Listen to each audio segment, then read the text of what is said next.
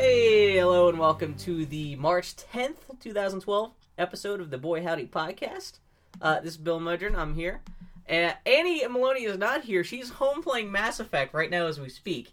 Uh, she there was no way I was going to be able to drag her into the recording booth, recording basement, more like it, with uh, unfinished mo- uh, Mass Effect 3 to play. So in her stead, we've got uh, Dylan Meconis. Yay! Yay! Of uh, DylanMeconis.com. You may know me from my disparaging comments about Doctor Who. Yeah, Dylan is a friend of the podcast, has been on the podcast. Yeah, you were on the Doctor Who episode and the Star Trek episode. Yes. Yeah, Yeah. where we both just slammed the two things we love endlessly over and over again.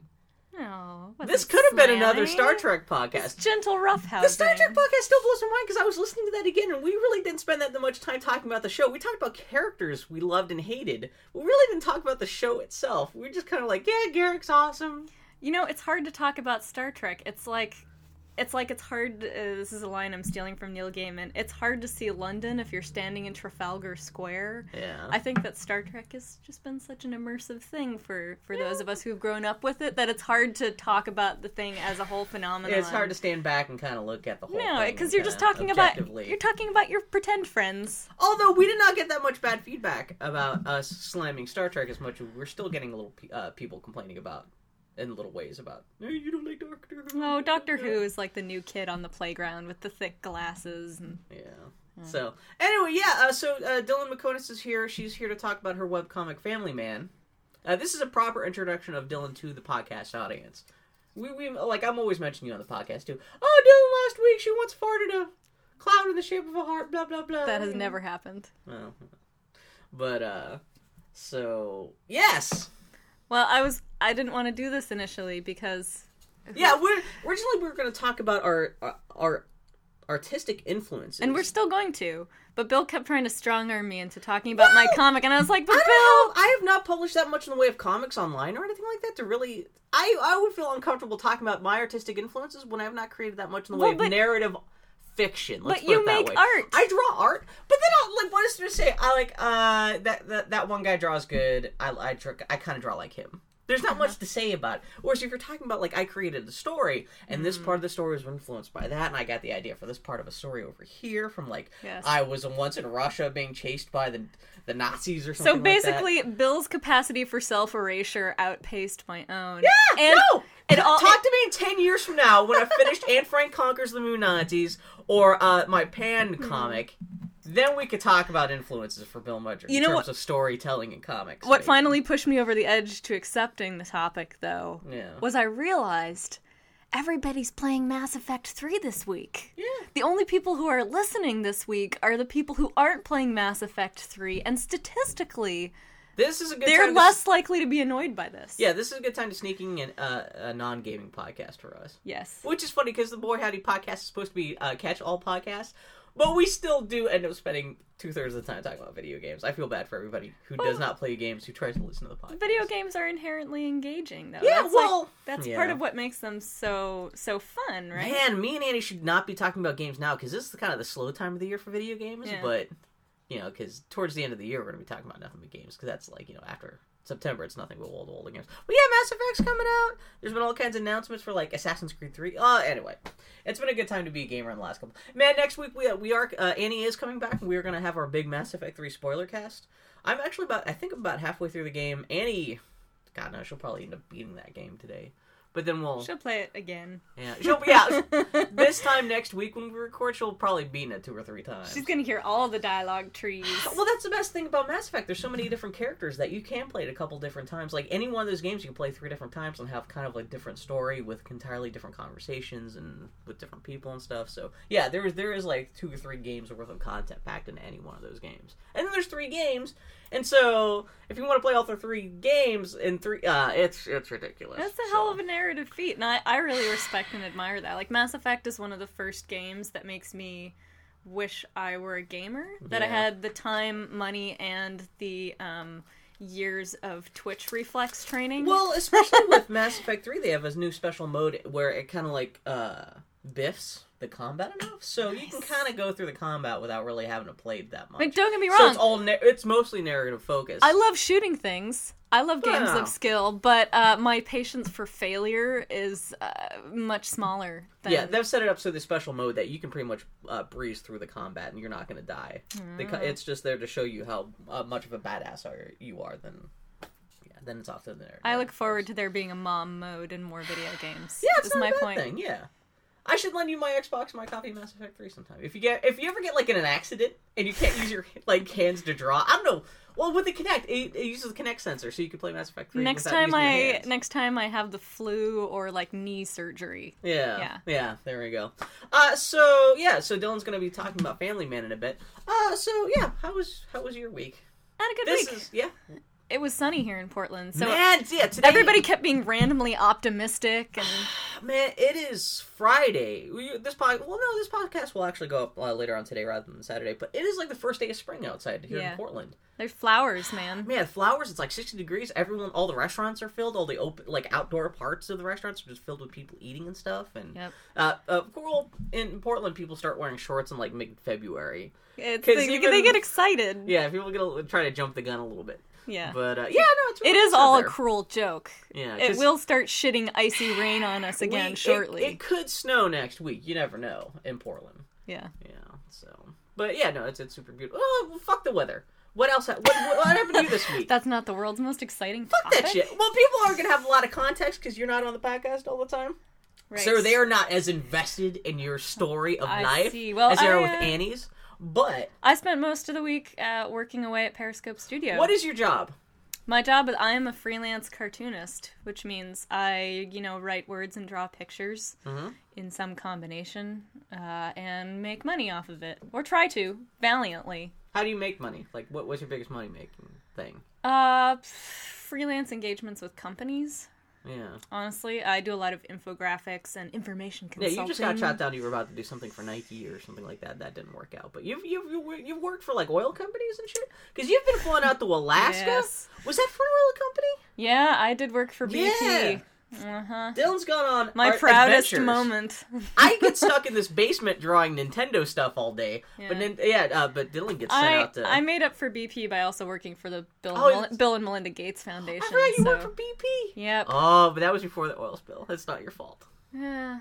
What did you do for Bill Gates Foundation? Uh, I did a thing for their water program. Did it work out? Mhm. It was a really great gig. Oh. I got to draw this whole panoply of a of an uh, What kind of water African program? village. Uh, Oh, you mean for oh like like for nice stuff, not mm, just for yeah, like for Seattle. for building infrastructure in in African nations to help folks be self sustaining. Yeah. See, Dylan's all about like she she knows how to draw stuff for companies, but Mm-hmm. you don't draw the, like the silly shit that I draw, where it's like ah Doctor Who, No, I'm I'm Doctor Seuss. I'm blah, blah. doing a job for the county library here to talk about uh, taxation code and how it's going to affect library funding.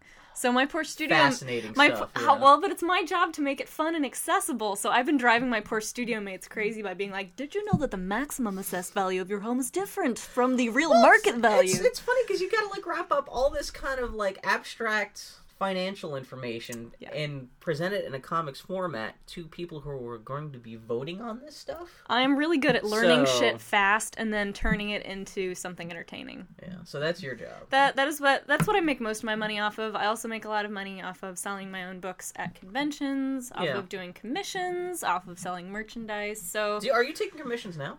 Uh, to a limited extent, I've got a little bit of a backlog. If people wanted to get you to do draw commission or something, they would just email you through the website. Yeah. DylanMeconis.com or whatever. yeah, Okay. yeah, but I'm I'm a little behind schedule, so Oh yeah, you got a lot of work. Well, we also uh, Stumptown every April has the Stumptown Comics Fest, which is happening in just a little over a month from now. Yep. About a month and. I'm going to the. Emerald City Comic Con. Oh, that's right. Is that at the end? Uh, Emerald City's at the end of March. It's at the end of March. I'm really looking forward to it. It's a super fun show. Yeah. Um, it is, you know, one of the few conventions where Leonard Nimoy can be a guest, uh, and I can also make money. Yeah, you can hang out with like the Battlestar Galactica people. Yeah, because there are a lot of there are a lot of conventions where there are a lot of big media guests and video game companies, and if you're an independent comic book creator, you kind of get shoved into a corner and ignored. But the Emerald City Comic Con in Seattle is wonderful because It's it takes still about comics. it takes really about- good care of all the people who are there, not just you know William Shatner. God Yeah. bless him. But uh, yeah, so this this time of the year is a great time to be a comics artist in the Pacific Northwest. hmm Yeah, because there's lots of shit going on. But then, yeah, then then there's the St- uh, Stumptown Comics Fest, which happens after that, which is a little more of an arts and craftsy, kind of a little more granola-y very arts indie. festival. Yeah, Uh, yeah, no, it's, it's more uh, about zines and self-published stuff than it is like. The, although they like they had like Jeff Smith who drew Bone. This year they've got like Stan Sakai and some people, so Yeah, they do get some big names. But it's it's, an a indie little- it's- comics yeah, show. It's still an indie, co- yeah. it's very it's very book and art focused. So Yeah. there there will not be any uh any actors. The biggest comics presence there is more Dark Horse than it is like Marvel or DC. or Mhm, anything and like Dark. Horse, You're, you're more likely to get Mike Mignola or uh, Yeah. who's the guy who writes uh, Spider-Man now? Not Brian Blessed. Michael Brian Bendis. Michael Bendis. Yeah, Yes. he'll be. He might. You know. Yeah. I would like to see what Brian Brian, Blessed. Blessed would do with with Brian Spider Man. Blessed. What was he? Because I get confused. I get Brian Blessed confused with Oliver Reed, and Oliver Reed's dead. I get all my big burly British guys with beards confused. Wasn't Brian Blessed like Friar Tuck in the Kevin Costner Robin Hood? Uh, you'd have to ask Annie. Why am I talking about this? Yeah, where's Annie? Where's Annie when you need her?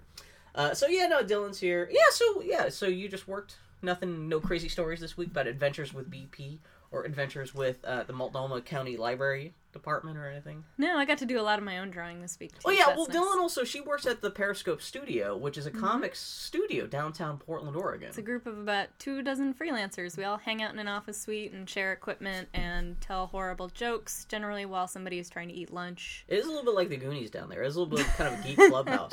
well, like uh, I should post photos from the studio, but it's like this comic book studio where it's not like you guys are working for a company. You're all freelancers, happen to be working at a studio together. Yeah, we share Although the rent, we you share guys- jobs. Yeah, you guys will like collaborate on some Mm-hmm. stuff, but yeah, but there, it's it's all filled with art tables and toys and models and weaponry and all. It's it's It's a really great little collective. It's its own little community. It's not just, hey, let's split the rent.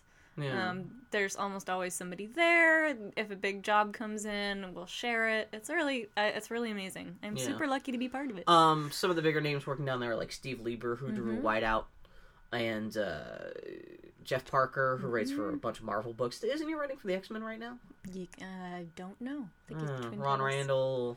Colleen a whole bunch of people. Colleen yeah, Coover, ton of yeah. folks. And I like it because there's a wide range of um, ages and where people work in the comics industry. So Yeah. we have some folks who, yeah, who are drawing Spider-Man, and then you have folks like me who are drawing nerdy historical fiction. Um, so it's really there's I, I it's just very diverse, and I really love that. I was looking at something. Was it Karl Kesel? Somebody down there has credit with creating some kind of big comics thing that I was just reading about the other day. Is a co listed as a co-creator for like.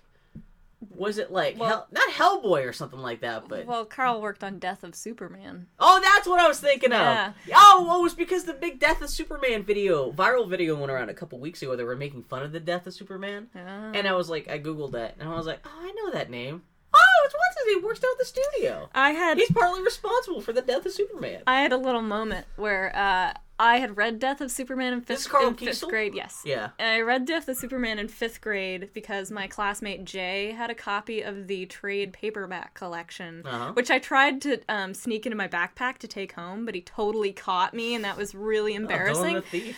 Uh, hey, it was a comic book, man. Dylan is known as being the kind of the most stand up, uh, righteous people among us. So if anytime Dylan is caught like doing any kind of like uh shady shit, we all crack up and laugh. I have So. poor boundaries. I'm willing to admit it. But no, so I tried to take Jay's comic book home, but I read it and it blew my mind. I was like, wow, Superman is gone. I like never read a Superman comic before, but still, I felt Yeah. the impact.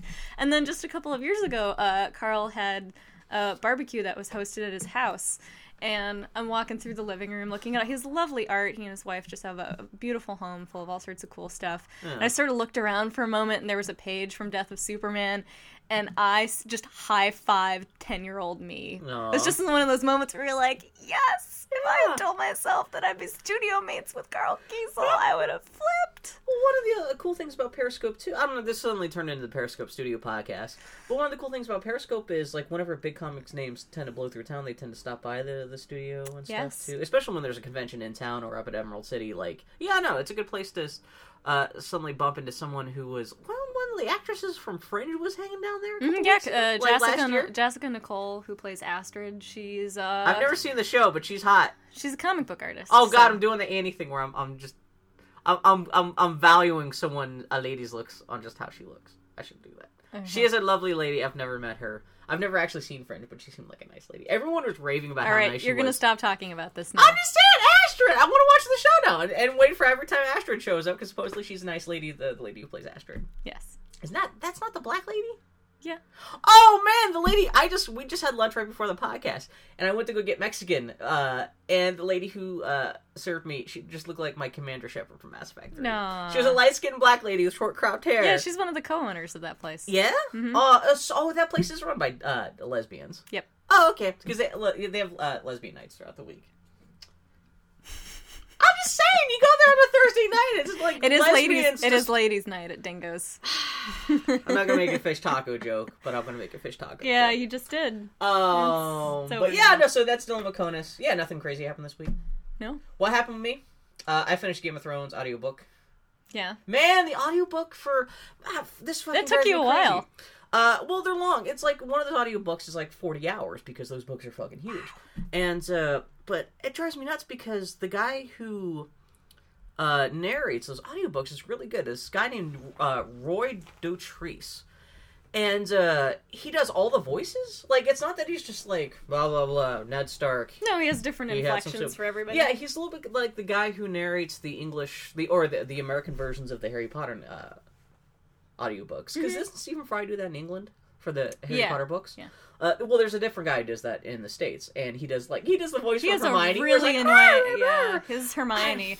Harry. Well, she's Sounds like kind of written like that. I know, but she sounds like a donkey. But so anyway, yeah, this Roy Dotrice guy, he does the same thing for uh, Game of Thrones, which, like Harry Potter, it's it's kind of divisive as to whether or not that that's cool or bad or not. Right. But I really like it because he, like any one of those books, there's like literally hundreds of speaking voices, so he ends up giving most of the characters like their own different like little voices and stuff. And That's nice. cool, and he's a- he's actually acting. It's like listening to a one man show. It's very cool, except for most of the major characters, he reads straight Mhm. because like any of the point of view because game of thrones the books are written from kind of not quite a first person's perspective but Fixed third person. yeah each chapter's uh, f- focused on one person and you're not going to see anything that that person doesn't see it's Yeah. kind of yeah second person No, that would be you.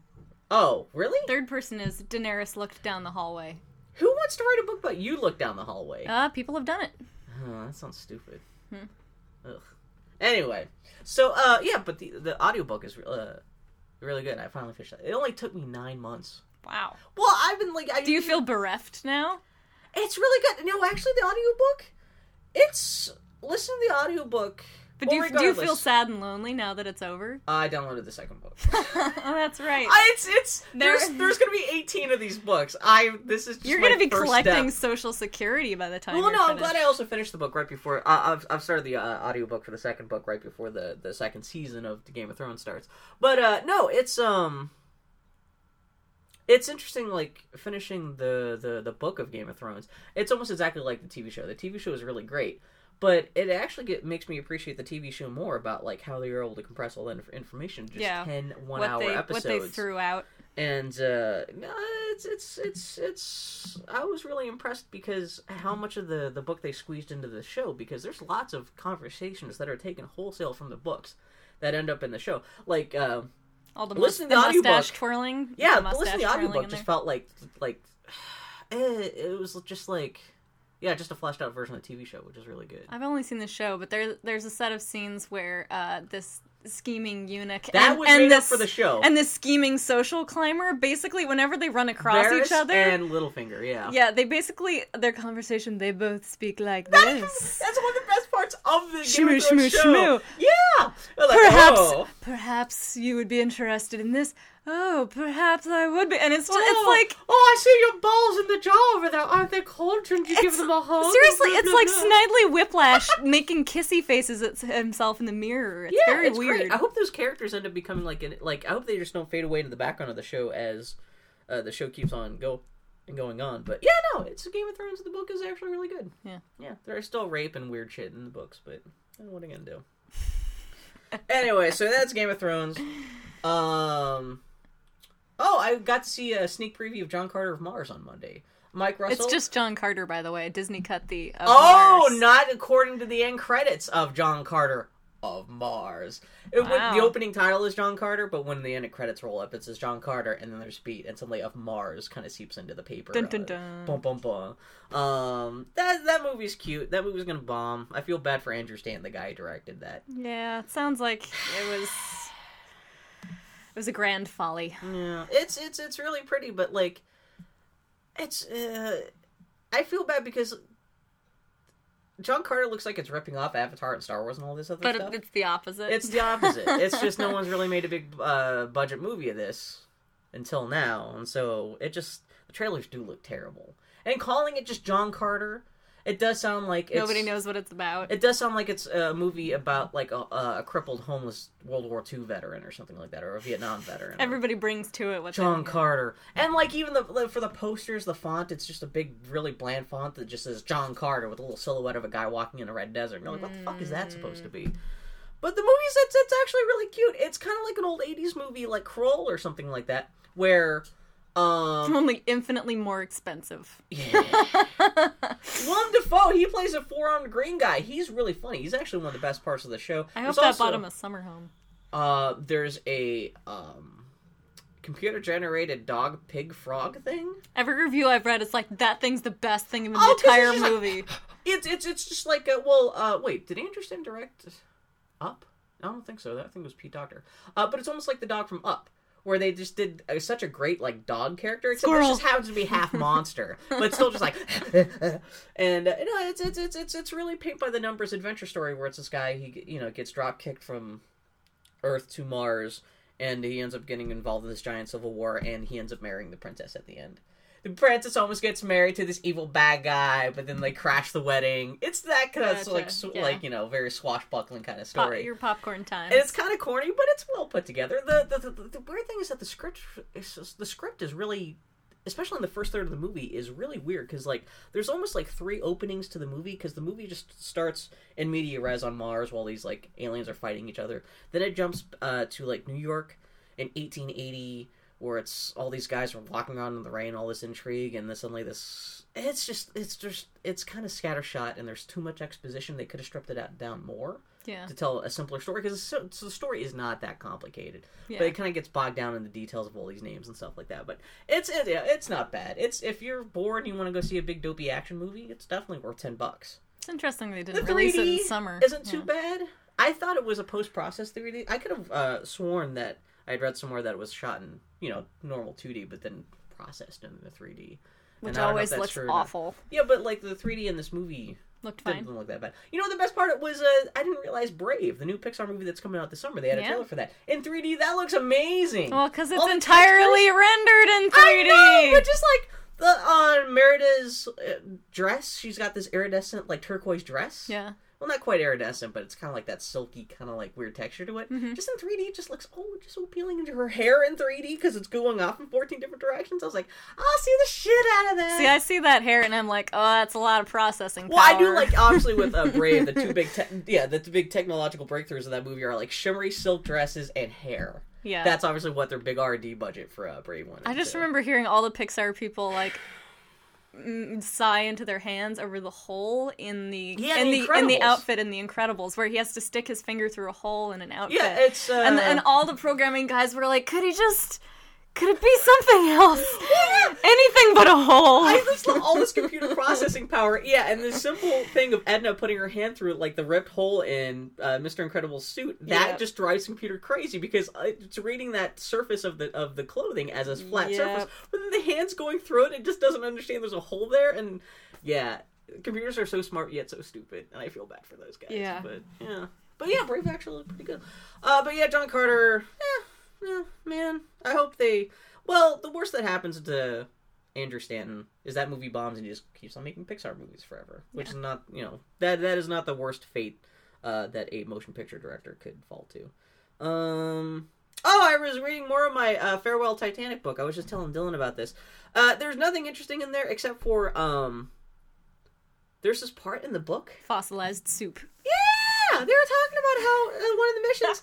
Uh, well, James Cameron he took all of his Titanic money, and in 2001 he kept on doing more like robotic journeys down to the Titanic, and he built a little He's robot that could go man. into all the like it was one of the first uh, missions to the Titanic where they could ever actually send robots deep down into the guts of the Titanic because it's all fucked up. The, the ship's all crashed and smashed together and stuff like that. So it's hard to set like you can't send anyone down there to investigate first person. So you have to send like little like toaster sized robots with cameras. Well, yeah, because the pressure is crushing. down Yeah, there. and like it's too dangerous to send like bigger robots down there. All kinds of crazy shit. Anyway, so they sent a robot down there. They found a soup tureen with lamb soup still inside, with fossilized chunks of lamb soup at the bo- like two and a half miles beneath the Atlantic Ocean. Wow.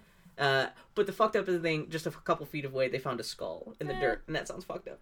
The- well, it's the funny, yeah, they never like have found like actual human remains at the Titanic site because just bones, just like in the water for seventy five years. There's or like Christ, I guess it's almost hundred years now. Just aren't gonna last. But they have found all kinds of like clothing.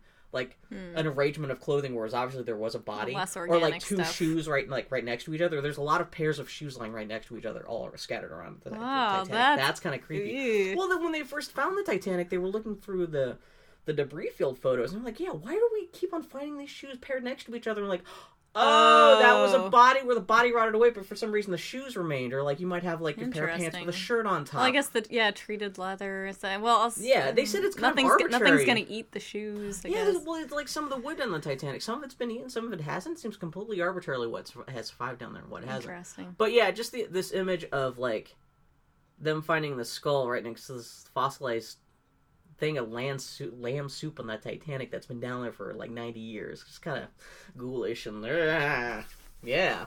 I love shipwreck stories and stuff. That, that's such like a haunted environment. I love that kind of shit. Anyway, that's why I love Titanic stuff. Uh, what the hell's no the uh, Mass Effect 3. Been playing that. Yeah. Pew pew. Pew pew. There's not much to report about that till next week. Uh, that was my life. Uh, on to the Geek Week in Review, where we talk about just general geekiness that's happened in the world. Wow. We wait. We haven't been doing that already.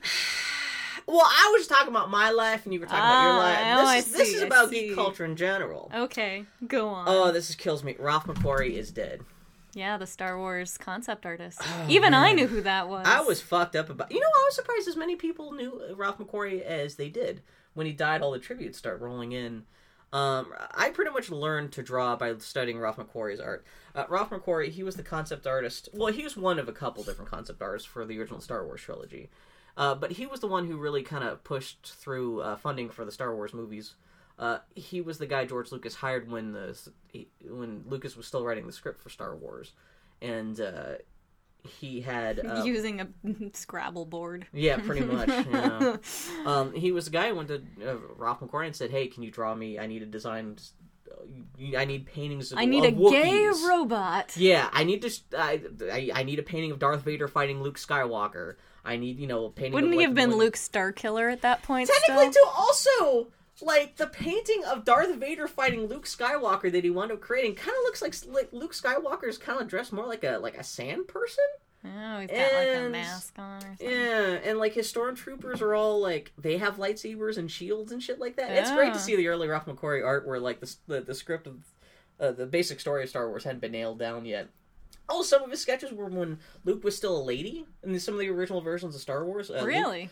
Uh, yeah, Luke was going to be a lady, and Han was this big guy with a beard, and Han had a lightsaber. Huh. There was all kinds of fucked up, and like Chewbacca originally had these like these big bug eyes. And We could have been living in a completely different world, Bill. I know. Man, it would have been cool if Luke had been Leia, uh, been a lady. I don't know. I don't know what happened there to actually make it so that she didn't end up being a lady, but I don't know. Marketability? Probably, yeah. Well, I guess after all, he decided that he needed the hero to save a princess, and having a lady save a princess. Well, and the whole Joseph. Joseph Campbell hero's journey thing tends to work better with the guy who's reconciling to his father. Yeah, That's yeah. that goes back to the Odyssey. And I think I think Lou was only a lady for like a week and a half. He only did like three sketches of that, but uh, but yeah, Ralph McQuarrie. He was it, was interesting too because his career path. He was old when he started to work on Star Wars to begin with.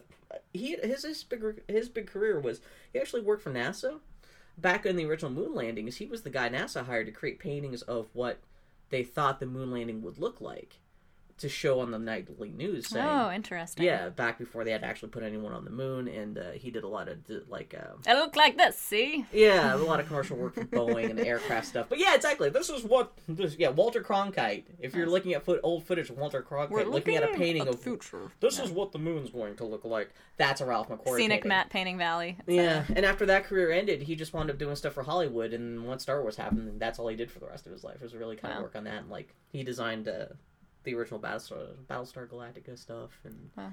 but yeah, no, he um, Well, ha- hats off to uh, yeah. great figure in Yeah, nerddom. he must have been like 110 years old when he died, though. Because, like I say, he was an old man when Star Wars got made. That's pretty cool. Um, but yeah, my parents, uh, when I was a kid, I was super into Star Wars, and so they got me the making of Star Wars books. Aw. And between uh, Ralph McQuarrie and Joe Johnston, those were the two guys who designed most of the Star Wars stuff. That those guys essentially taught me how to draw when I was a kid.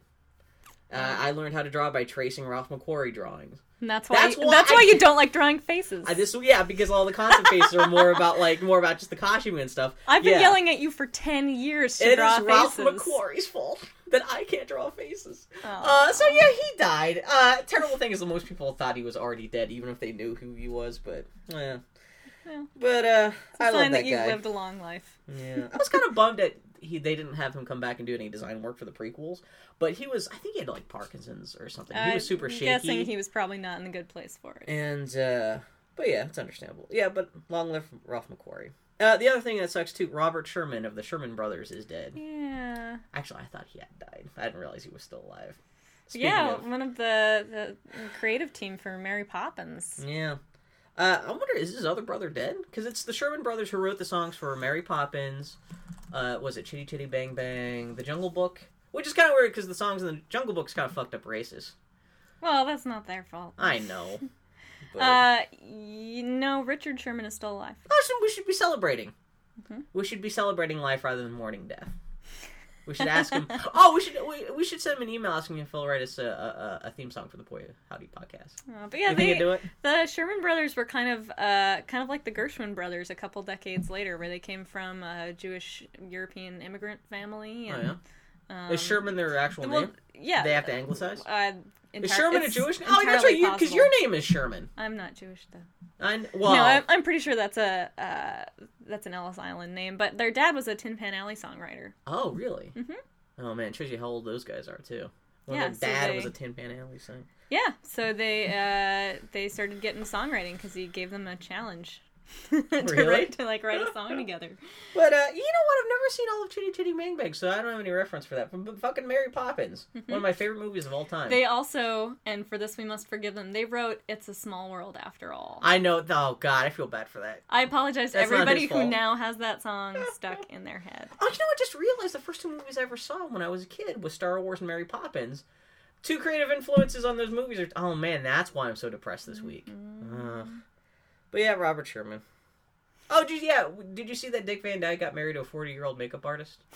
I this, this just broke up on uh, on the internet just like an hour before we started podcasting. But Oh, yeah. well, glad he's getting some. But yeah, uh, yeah, Dick Van Dyke is old enough now to play the old banker man that he plays in Mary Poppins. He even does that thing with his lips that old men do, where he's like, like always like licking his lips and stuff. Man, Dick Van Dyke got old. I'm I'm surprised Dick Van Dyke is still alive though. Jesus, he's he's worse off than who's the lady playing Mary Poppins? Julie Andrews. She's still together. Yes. Yeah. Although she um Did she have she can't surgery? she can't sing anymore because of a botched surgery Well, on she's her also like cords. seventy. Yeah, but You're not gonna be able to sing that well regardless. But yeah, that sucks. yeah, and she she wrote a um an autobiography a few years ago that's really quite lovely. Uh-huh. And that talks about Mary Poppins and um, about how she got her break on Broadway and, forgot that she and what it was- was like to to um, she originated the role of Eliza Doolittle in the My Fair Lady musical and then what it was like She's to be in Hollywood, yeah. yeah, but then Audrey Hepburn ended up playing the part in the movie version and Audrey Hepburn cannot could not sing a damn note yeah, she's so cute, she's she's not so she's dubbed for the whole movie, and so Julie Mm. Andrews had done this performance like literally thousands of times, and wasn't cast. And then she went on to become a big movie star. I So it was before or after Mary Poppins. I wonder if that was before and she just hadn't made her name yet with. no, Mary she Poppins. she just wasn't famous enough yet to be cast in the film version of uh, of My Fair Lady. man. But yeah, it's a she writes great book. I think she talks a little bit about the Sherman brothers in it too. I'll have to check that out Um, because I love Julie Andrews. Mhm. Me and your dad both have crushes on Julie Andrews, which is kind of weird. Smart and interesting lady. But yeah, the uh, I think there was you gave me a soundtrack to Mary Poppins that had commentary from the Sherman Brothers talking Yeah, about no. writing the songs and about coming up with some of the lyrics, and it was really it was a great little archive. When uh, the news broke that uh, Robert Sherman had died, I started combing through my CDs before I forgot that I gave you that CD. Go. And so I just download. You could just download the whole thing from iTunes for ten bucks. So I just downloaded that instead. But that has that that track where it has the interview with the Sherman brothers. yeah, they they about- did the music for a ton of stuff, Yeah, they're and they also cool apparently wrote some screenplays too. Oh, really? Mhm. Who are the guys who wrote Casablanca? What brothers team was that? Uh, Casablanca was written by a whole herd of people. Well, like twenty people, but there's two guys who are kind of res- like are known to be kind of the genesis of the smart alecky attitude in that. Yeah, they did all of the. I think- um, are they did all of the, the cynical, jokey humor. Um, let me. That's another. It's out. another Jewish. It's the Brother- Epstein brothers. The Epstein brothers. That's Jul- what it is. Julius and Philip. Yeah. I thought one of those guys had just died recently too. Maybe not. This is a fascinating conversation. Who died recently, bro? I we sound like old people in old folks' home. Who died? Is Tony dead? I think Tony's wife is still alive. Yeah, no, the uh, Casablanca had um, the Epstein brothers who did a lot of the uh, the more cynical, humorous stuff, and then they had I think Howard, somebody or other did uh, did all the romancy stuff. Yeah. So- so ev- Everything together. where they had a shot of Ingrid Bergman through gauze, looking up with tear-filled eyes, going Rick, uh, was not written by the Epstein brothers. Do that again. Rick. Rick. Oh man, it's a little bit like a. Wizard Although she doesn't call him Rick initially because she always called him Richard. She calls. Who's the guy who plays piano? Sam. She Sam. calls him boy once or twice, and I'm like, oh, I don't think so. don't call the black guy just calls boy. I know Sam. you're product of your time, but man, pre pre World War II movie, don't be calling black people boy. That does not make me happy. Play it, Sam. Let him. For for old time's sake. God, man, Casablanca is the shit though. I was. I know. I have the was hardest time trying to ca- trying to convince people that Casablanca is awesome. They're like, no, no, no. Man, you watch that. If you're a fan of like Raiders of the Lost Ark, you owe it to yourself to watch Casablanca and dig that because it's all about Nazis running around Africa, Oh yeah, Steven shit up. Spielberg liberally steals from that movie. Yeah, that kind of like weird, kind of like yeah. There's something about yeah, it's great pulp. that's good. But yeah, it's like the Wizard of Oz, how that was kind of Frankenstein together, where that will like that was a script written by uh, twelve people and there were four directors and stuff. Well, and- as they they did not finish the screenplay for Casablanca until they were well into filming. yeah, weren't they like writing The rewriting ac- pages? Yeah, the day? actors didn't know how it was going to end. Yeah, didn't everyone hate each other and stuff? We need to do a Casablanca podcast someday. That's what today's podcast could have been. I'm glad to be talking about Mm. No, actually, Man. it was Sabrina that the cast all hated each other Uh, I've never seen Sabrina. I, I remember because seeing... Audrey Hepburn was falling in love with William Holden, who was an asshole, and Humphrey Bogart hated William Holden and was really pissed at Audrey Hepburn for falling for him. Yeah. She was like ten years old, so she didn't know any better. Well, he was already dating what's her name, right? Yeah, he was married to Lauren Bacall by then. Yeah. But uh, yeah, he, Bogart went on record as saying that the movie was a crock of shit. Yeah. Man, bogey. Uh, for those who don't know, I was raised by a huge Humphrey Bogart fan. There's an entire the entire rec room in my family's house is kitted out in Humphrey Bogart memorabilia. I have probably seen every Humphrey Bogart movie that's been available for viewing since you know home viewing of movies became possible. Yeah, there's a mo- There's a model of the African Queen. Yeah, there's my. I helped my dad paint the crocodile. Yeah, Oh, was. did? Okay. yep, yep. Oh. Uh, one of the earliest pieces of art uh, that my parents kept. This is the best. This is my first piece of fan art, probably. It is a drawing of the Maltese falcon rendered in marker, and it is labeled beneath the Maltese falcon. And I did this when I was four. But you screwed up the spelling and you fixed it. Hey, how many four-year-olds know how to spell as- Maltese? Yeah. the fact that it's fixed and you like you corrected yourself. But it's great because it's a, it's a pretty good black bird, and then it just has these little these little dicky Oh. dicky mm. feet. It's cute. Well, that's right, because we were talking about that last week because I was doing something for Dark Horse where I snuck the Maltese Falcon into Yeah, but you can you can look at oh, that and recognize that I was raised by very strange people. Yeah, so there's- I I have a bizarrely deep understanding of Humphrey Bogart's Didn't, cinema history. didn't your dad like make copies of the letters of transit from Casablanca too? And like, aren't they up and framed? And there's like fake, like it's like water's been dripped onto it to kind of make it look like. Yeah, somebody Oh no, it's not the letters of transit. Is it the letters of Well, transit, there's- or it's the letter that Rick gets in the rain? Yeah, that Elsa gives to him. Yeah, somebody came as that letter as a costume to a costume party. My Well, like dabbled with water, so it was all like dripping yeah, and was, stuff. It was yeah. good times. Anyway, yeah. So what the hell? Oh, that's because we started talking about Robert Sherman. Man, don't get us talking about old movies. Holy shit. Um, do you care about the iPad? They announced iPad HD or iPad 3 or whatever. It has high res, right? You don't have an iPad? Nope. Okay. I'm I'm waiting. Yeah. I've Well, you're not that. You're not that much of a tech nerd. Or you're oh, you're also good with your money. You're like me and Annie, who are like something new, shiny. We have to buy it. Blah blah blah. Oh, I love these things. It's just I look at screens so much for work Yeah. and for social networking that it's it's hard for me to justify buying another shiny screen. Would when honestly, be- when I get home, I'm like either I want to, you know, watch something silly on Netflix with Katie, or I just want to read a book. That's right. You have a whole thing against uh, ebooks too. Uh yeah, I don't like Wait, the pricing wait. schemes.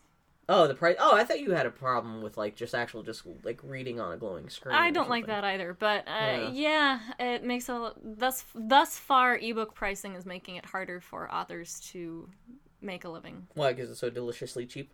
Yes, yes. Yeah. Too bad. In a word, yeah.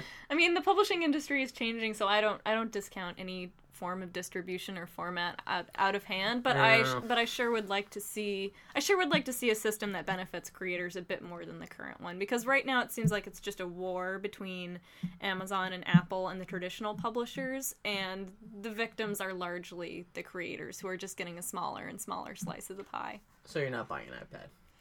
I, w- I wouldn't. Not anytime soon. I know. I'm just messing with you. Um, I think they're they're a lovely object. They're really quite stunning. No, I still have my iPad one, and I still fall asleep every night reading it. It's it's it's it's Oh. like when I wake up in the morning, it's the first thing I check for my email, and my my my shit on Twitter. Like well, that's. as a comics person, I'm excited by them because it, it makes it possible to read things in a vertical format. But on I'm still screen. bummed that there's still no.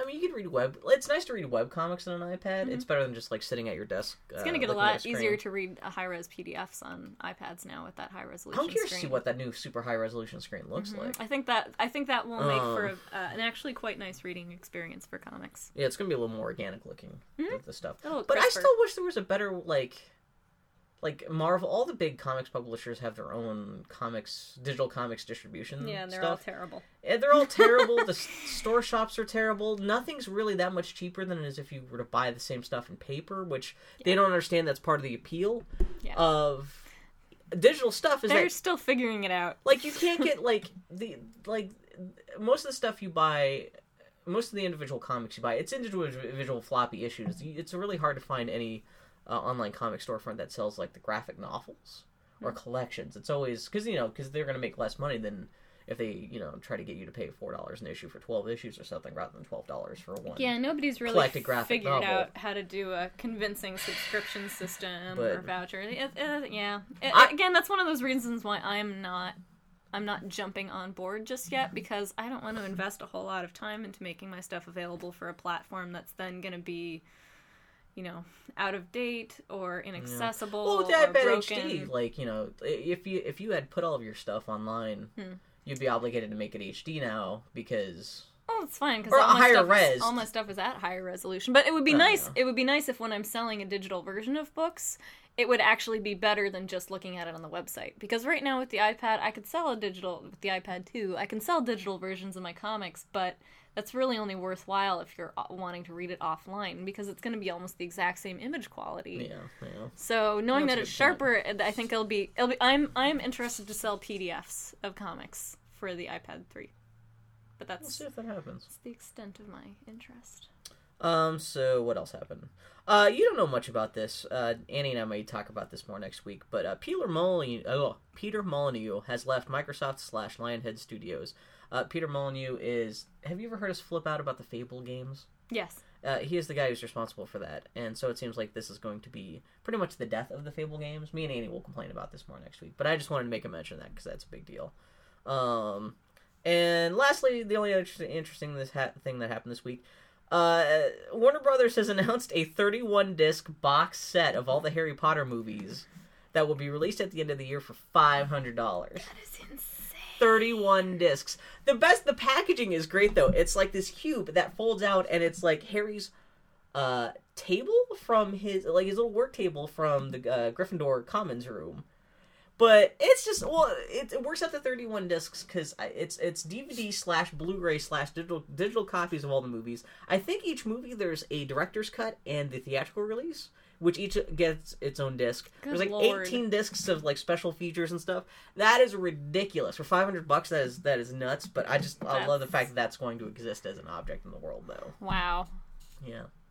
Somebody will buy it. 31 discs. That's gotta weigh like 10 pounds. It's gonna be ridiculous. I, love DVD box sets when they're designed that ridiculously. A couple years ago, they came out with an Alien box set Yeah. where all the discs fit into an alien head. A giant, like three foot long replica alien head that you took the top of the head off to put the discs in. There was also something like that where they had uh, Planet of the Apes, where it was a big ape bust. And like, yeah, I think you took off his face and put the discs in its What is face or something. It's people? great. Oh, alien story that's been going around the studio this week. Uh, my studio mate Terry owns a whippet.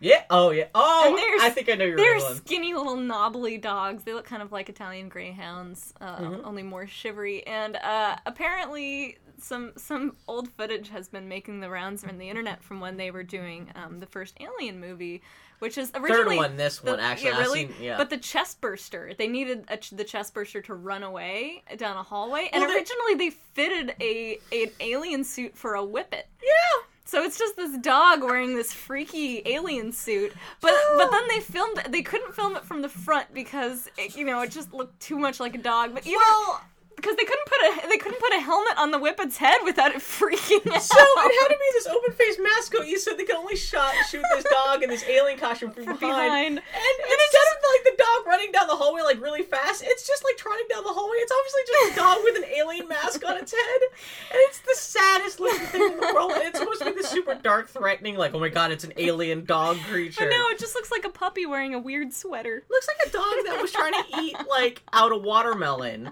and like got its head stuck in the watermelon and now it's just kind of walking away and that is the scary alien footage yeah Uh, you just know that some poor costume and props designer like Yeah. didn't Well- didn't see his girlfriend for two months because he was building that dog jumpsuit. well it's it's funny well it's it's from alien 3 because there's an alien who actually gets infected with a chest burster and that's why the idea is that when it came out they were hoping that like the idea would be that the alien is kind of shaped like a dog Yeah. and so yeah, the, the photos of this poor whippet with kind of like the alien makeup on, and it's just kind of sitting there like, what? what? What's So- going? Do I get my cookie now? Do I get cookie? Yeah. Just- oh.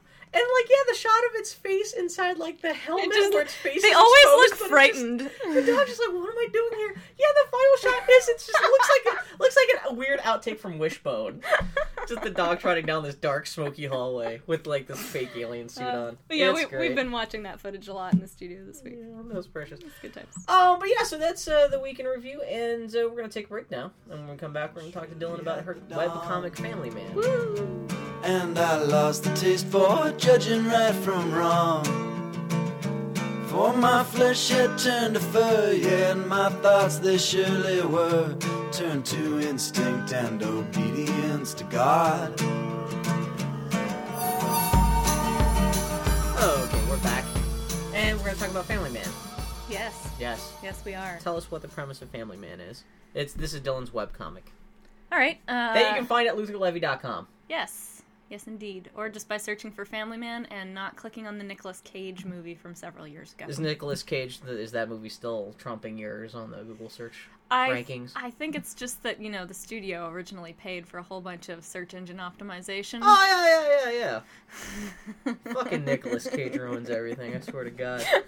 But yeah, so what's your comic about? Uh, the comic is set in the 18th century. Uh, it first opens with a guy who has been kicked out of grad school because that was something that happened back then too. I was surprised to learn that was there was grad school back then. I have no idea what the academic structure in 18th century Europe was. I'd be happy to tell you more about it. But yeah, he's been Let's he's please been, he's tell been, me more. I will buy ten of your cookies. He's been kicked out of his PhD program, and we're initially not sure why. So we open with him hanging out with his weirdo family. Um, it turns out uh, his dad used to be Jewish. He's a Christian convert. Used to be Jewish. Yes, he is not. He, he is. He is a Christian now. Uh, and Well, did he get married? Now that's why he's not Jewish no more. we're getting into details. Jews can't reciprocate. You asked me for the premise. I'm going to keep going on I until I'm done talking this- about the premise. Okay. Uh, he ends up taking a job at an obscure university um, towards what is now the Czech Republic, and uh, there. It's not in Germany. Not not. It's it's right. It's right on the talk. Borderline. gonna shut up and let you talk. Thanks, Bill. Uh, so yeah, he ends up getting a job at this university that uh, is run pretty much by one guy, and whose daughter is in charge of the library. His whose unmarried daughter is in charge of the library. She's kind of cute too. Yeah, but a little bit scary. So our our young hero starts to get more and more involved with the family that runs this university, and is going to be gradually sucked into um, a big culture clash between different members of the of the young woman's family. Mhm. There might be werewolves. That's always my punchline. Who is the family man? That's the question. The Um, book asks us.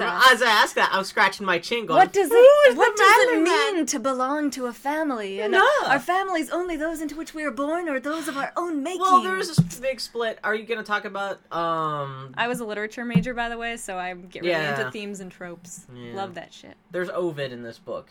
Yes. What's yeah. Ovid? Uh, a Roman poet. There's references to this book about stuff. What's the po- what did he write about? Why is Ovid? Why is he a thing in this book? Why is he referenced? Uh, the book. Oh, speaking of which, fuck you, Bill! Ask me a question and then interrupt me before I even start. the only reason I ask about Ovid is supposedly there are werewolves in this comic, Right. which doesn't that Ovid ties into that, right? Sure. Some The- theme thematically, yeah. there's there's a theme about transformation and do you transform willingly or does it happen to you uh, and ovid wrote um, a big compendium of poems that retold classical myths in which generally somebody is transformed or transmuted into something Okay. either intentionally or against their will. So it's just it's a big collection. Some of them are super short and a little more obscure, and some of them like Eros and Psyche are pretty well known. Uh, that that's isn't that a little bit of a plot device? Is the book that uh, Luther and Ariana, Luther being the main character, Ariana being the hot librarian. The. Is that the book that they're kind of trading a little bit? Like where- Yes, yeah, a copy okay. a copy of that book is a plot point. Yeah, it's a plot device. Um, so uh, how did you? How did yeah? Well, well okay. Well, uh, what's your history of cartooning? Like, what's how did you end up like making Family Man and cartoons and stuff like that? Well, the No, this cave not just- walls in This France. is not just about Family Man, but I also am curious to see how you wound up becoming a cartoonist. What? It's not the most popular career on the face of the earth. What are you talking about? you can make so much money being a web cartoonist. Look at Penny uh, Arcade. I was one of those kids who was always drawing. Like my, if you ask my mom, she will tell you about how when I, when you were like two, you drew a picture of your father and it had a mustache and a nose and ears and two eyes and eyebrows, and that is so developmentally advanced.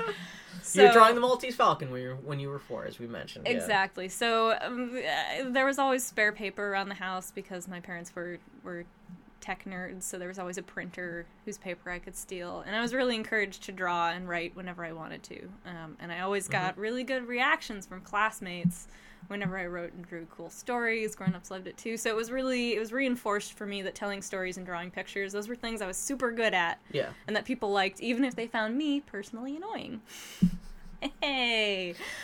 Uh, so that was just something I kept doing throughout childhood, and I discovered comic books in a variety of ways and circumstances. Um, you Yeah, know, there- every everything from Archie on Okay. newsstands to you know friends giving me Batman in fifth grade or reading Mouse when I was about ten. That's I think. crazy. And then uh, I met my Ugh. friend Erica Moen at the in the first half of high school, and she was a huge graphic novels nerd, so she introduced me to just a ton of stuff. Yeah, Erica Moen, fellow friend of the podcast, she's also been on here once or twice before. Yeah. Yeah, so she really cracked my little brain open. I had an influential boyfriend too who was really into graphic novels. So there was a, a whole bunch of points where I got super into telling stories through words and pictures. Um, I grew up during the Disney 2D animation era too, so there was a ton of just there were just cartoons Yeah, you were in high everywhere. school in the mid '90s, or no, wait, I like late '90s, early 2000s. I was born in uh, September of '83, Yeah, so I was so- a kid at middle school during. Oh, okay, yeah. No, I was in elementary school. Like I was like maybe six when the Little Mermaid came out. So Oh, I. I Oh, was Jesus, I was the ground zero demographic for all of the the most famous Disney movies of the '90s. Yeah, so your brain was really kind of shaped by. Pretty much every girl of my Oh. generation who liked drawing was just hugely influenced by Why you Disney draw movies. more like Disney characters, though? I mean, you, I can see a slight Disney influence on your style, but it's not like you went out of your way to like draw like Disney princesses. I've never been super good at drawing the way somebody. I mean, I can I can do pretty good imitations of other people's stuff, but like, just in general, changing the way I do something to be more popular is not something I'm very good at. Like, Which that's you're not like me, where my a big part of my shtick as an artist is like I can try to copy someone else and I can do it pretty well. I find that to be a fun challenge, but I can't. it's a challenge, but it's not, not, a way my. to. It's not my home base. Like I even just like with fashion Well, in you have middle your school. own style. Well, you know what? How in seventh grade you try to wear like the cool stuff. Yeah. and you try to pretend that you're into the same things other people seem to be really into and i just couldn't frickin' fucking do it. Like I was that kid who was like, but Hello Kitty stuff is stupid.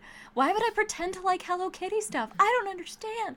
So I, I mean, yeah, I got excited when I taught myself how to draw Simba. But it didn't really That- stick. Like, yeah. and and I had so many people being like, "Oh, it's all about being yourself, and it's about developing your individual vision." Blah blah blah. So nobody ever tried to cram me into one style box or tell me that was the only way to do it. Yeah. See, I, when I was growing up, I, I I knew how to draw Star Wars. I knew how to draw Star Wars to look like Star Wars, so that made me popular. I was drawing. Well, as popular as a fat kid drawing Star Wars can be, but you know. I I mostly drew original material. Like, yeah. Well, one of the things you showed me was it, what, what was the like comic you drew when you were like seven or eight? The listen the superhero banana. Oh, uh, no, this was middle school. I was 13. Oh, that's what it was. Okay, yeah. I didn't have many friends, obviously. Uh. And I did an entire graphic novel starring sort of a character who's basically me, um, but very self awaredly and not very complimentarily so. Yeah, Uh, as a frustrated superheroine who just can't get it off the ground. that's what it was. And it, like- and so I put out an ad in newspaper for a for a sidekick, and the only guy who turns up happens to be a levitating banana that's what it was. who actually is smarter than I am. Uh, the villain of the piece is a stick figure who's threatening to erase the entire comic that we're in. It's long- it's fucking brilliant. that I was a, that wasn't just like a five page comic though. That was like you have a whole binder It's of like that 80 story. pages. Yeah, I, I need to scan it all in. But yeah, I also that was also the age where I was making up a whole league of superheroines, like serious ones that had trauma and shit. And Yeah. play, role playing those with some friends. So I have like a, a bushel of like maybe two dozen of these women who are all wearing practical shoes, by the way. They're in they're in spandex, but Yeah. none of them have heels. Which is funny because it's not that far of a leap time wise from that to the doing the big comic that actually was your breakthrough in web comics. Bite me. Yeah, that was the end of high school. Yeah. So that was a little bit of That's a like five years. developmental climb there. As you get older, five years seems like when you when you're Five years is a five long years is an eternity and a half. Yeah. When you're yeah when you're like in your late twenties, early thirties, you're looking back like five years ain't shit. Jesus. uh, but yeah, so but in high school you started to work on a comic called Bite Me. Yep. Yeah, which is uh, how you and I became friends, is because I found this comic online. Aw. Yeah. Uh, Bite Me is yeah. Tell her what, Bite Me was. It's a vampire farce. This Yeah. is before Twilight. Um, so vampires Oh yeah, were ten years. vampires Twilight, were kind yeah. of a niche interest. Well, the biggest vampire the thing out there was at the same at the time was like Buffy the Vampire Slayer at the most, Yeah. if even then, Yeah, no, Yeah. Bu- Buffy was around. or People Interview with the liked it. Vampire. There's But even that was sort of culture. cultural There, there vampire things. wasn't there wasn't a a huge thing that was that was still everybody fringe. was It into. was- yeah, whatever. It was a, it was a kooky little nerd thing, but yeah, my sh- my story that I like to tell is that um, in school we had to read Tale of Two Cities, and it drove me insane. Uh, and then I read Interview with the Vampire, and it drove me insane in a different way. Don't get me wrong, I enjoyed both of those books thoroughly, but at times I also wanted to throw them at a wall. So I I figured. thought you liked Interview with the Vampire. Oh, uh, it was great, but it's also ridiculous. Let's, Oh, yeah. let's be clear. I've never been able to get past twenty pages into that book. Yeah, but, you're you fine. know. You don't need to. Um, but terrible. but I decided that clearly the thing to do would be to combine the two things and make fun of them both at once. Uh, so the premise is that a bunch of vampires have This is been for Bite Me, not yeah. the a bunch of vampires have been swept up into the French Revolution, and they're just desperately trying to not get decapitated along with everybody else. That's, but it's got a super crazy like Looney Tunes sense of humor to it. Yeah, it's it's- it's really wacky. it's super silly. People get pushed down staircases. There, you know, riots. Uh, yeah. Yeah, people get beheaded, but still walking around with their head like loosely tied to their neck Yes, stump. it and is. Stuff. It is It's- a super goofy crowd pleaser that started out as kind of gentle slapstick and then got a little even more loopy as I went along. Yeah, Um, it was it was crazy fun, and I did a page a week for like four years. yeah, it was a long time. You finished that. I kept doing it all through college, and when I got to campus for freshman year at Wesleyan University. I was initially famous, like the first week of freshman orientation, Yeah. as the girl with the comic. Wow. Like I wound up in the were student you walking newspaper. around like drawing it during class and stuff, or like you could see? Uh, Yeah, I was just doing it in my you working on dorm room, but like that was that was an unusual thing. Like, and this is Oh, this is pre Facebook, right? So having a website, you had to be a determined little weirdo to have a website, circa 2000 2001. Yeah, because you're part of that generation, that kind of first generation that kind of grew up with the internet. yeah, Yeah. I was sitting there hand coding into Notepad Fucking crazy. using Netscape. Yeah. Yeah, Oh, I like. I like the only reason I know you is because I was. What the hell? Yeah, I just happened to randomly find your website. you were looking day. for furry art, and then you happened Uh, across a forum that Erica and I hung out at. No, I was actually looking for Jet Grind radio art. That's what it was. Uh, well, my my my That's uh, the most fortuitous search housemate, he ever. was really into Jet Grind Radio, and for his birthday, I was trying to look up Jet Grind Radio images. God, you're probably searching on Alta Vista too. yeah, or something like that. Yeah, well, I was at work. Some antique. I, I was working a midnight to 8 a.m. job at the Pittsburgh Post Gazette, and I had nothing else to do at 4 o'clock in the morning except for look for Jet Force, uh, uh, radio images uh, at work. And uh, for some reason, that brought me to. Because I was also looking for fan art to see what other people had drawn for Mm-hmm. this video game. And uh, that brought me to Amy Major's website, which Mm-hmm. is which was largely about fan art and stuff like that. And I was having to be clicking through some links, and I saw the Bite Me website. I was like, "What the hell is this?" And it was such a weird ass comic. It's very silly. And I was like, I just happened to send off an email saying, I don't know what the hell you're doing. but This comic's fucking hilarious. Aw. And then that's that's that's how Wow, we talk- got started communicating Talk about things that unexpected things that end up changing your life. Yeah, exactly. That's, but that's uh, crazy. Um, And here we are. yeah, like 10 years 10 later. years later. Jesus Christ. Yay. Um, but yeah, yeah, that, that was my that was my start in the in the comics world, and I got like bizarrely positive attention for that comic. Like, if you are 19 and you're sitting in a college dorm room, and suddenly Scott McCloud, who's written one of the most critically acclaimed guides to comics ever, Yeah. posts on his blog that your comic is charming. Holy cow! How is that for like? Incredible amount of validation for a student, Well, you know. we eventually wound up becoming friends with Scott. Mm-hmm. And, uh, like, Bite a Me lot of wound people up. at Comic Con. You wound up getting kind words about Bite Me from, like, Neil Gaiman. Yeah, it Yeah. really It, made the rounds. For, like, a, a goofy little webcomic you started in high school. Yeah, for something that I started on a whim over winter break. Yeah. Great, you put a lot of work into that, but it's I did, but it That that comic really had legs, though. Yeah. Yeah. And people still ask me about it. And oh, I should I should mention this. Um, I've been getting a lot of emails, people asking me when Bite Me is going to be back in print, and it will be back in print hopefully in time for Halloween this year. Okay. Um, so Did you sell out? Oh yeah, it's gone. Oh, okay. Uh, so Oh, glad I glad I have my tuned. copy then. It, it's going to. I am planning for it to be uh, a special fancy anniversary edition. Mm-hmm. I'm going to call it the 13th anniversary edition. I don't know if it'll actually be 13 years, but it's fun to say It's that. close, yeah. Uh, and I am going to try to do a 10 page new story. Oh, featuring- very cool. Featuring the characters. Well, So, uh, if you guys. oh, think- I, I, if you guys think that's interesting or cool, keep your eyes peeled. I might be taking donations. New Kickstarter. Um. So anyway, so Bite Me actually turned into, in a weird kind of way, has has links with Family Man, Yes, I which tell is I tell the people comic that, that, you're doing now, bringing us back to Family Man. yeah, they're in different, entirely different universes. Physics work differently. Well, and, yeah. your main character from Family Man technically showed us he shows up and Bite Me, but it's a, like yeah, you, it's a, it's not the same continuity. Mhm, it's yeah. it's kind of like a mirror universe situation where yeah, there's, Luther shows up and he's he's a werewolf and Bite Me.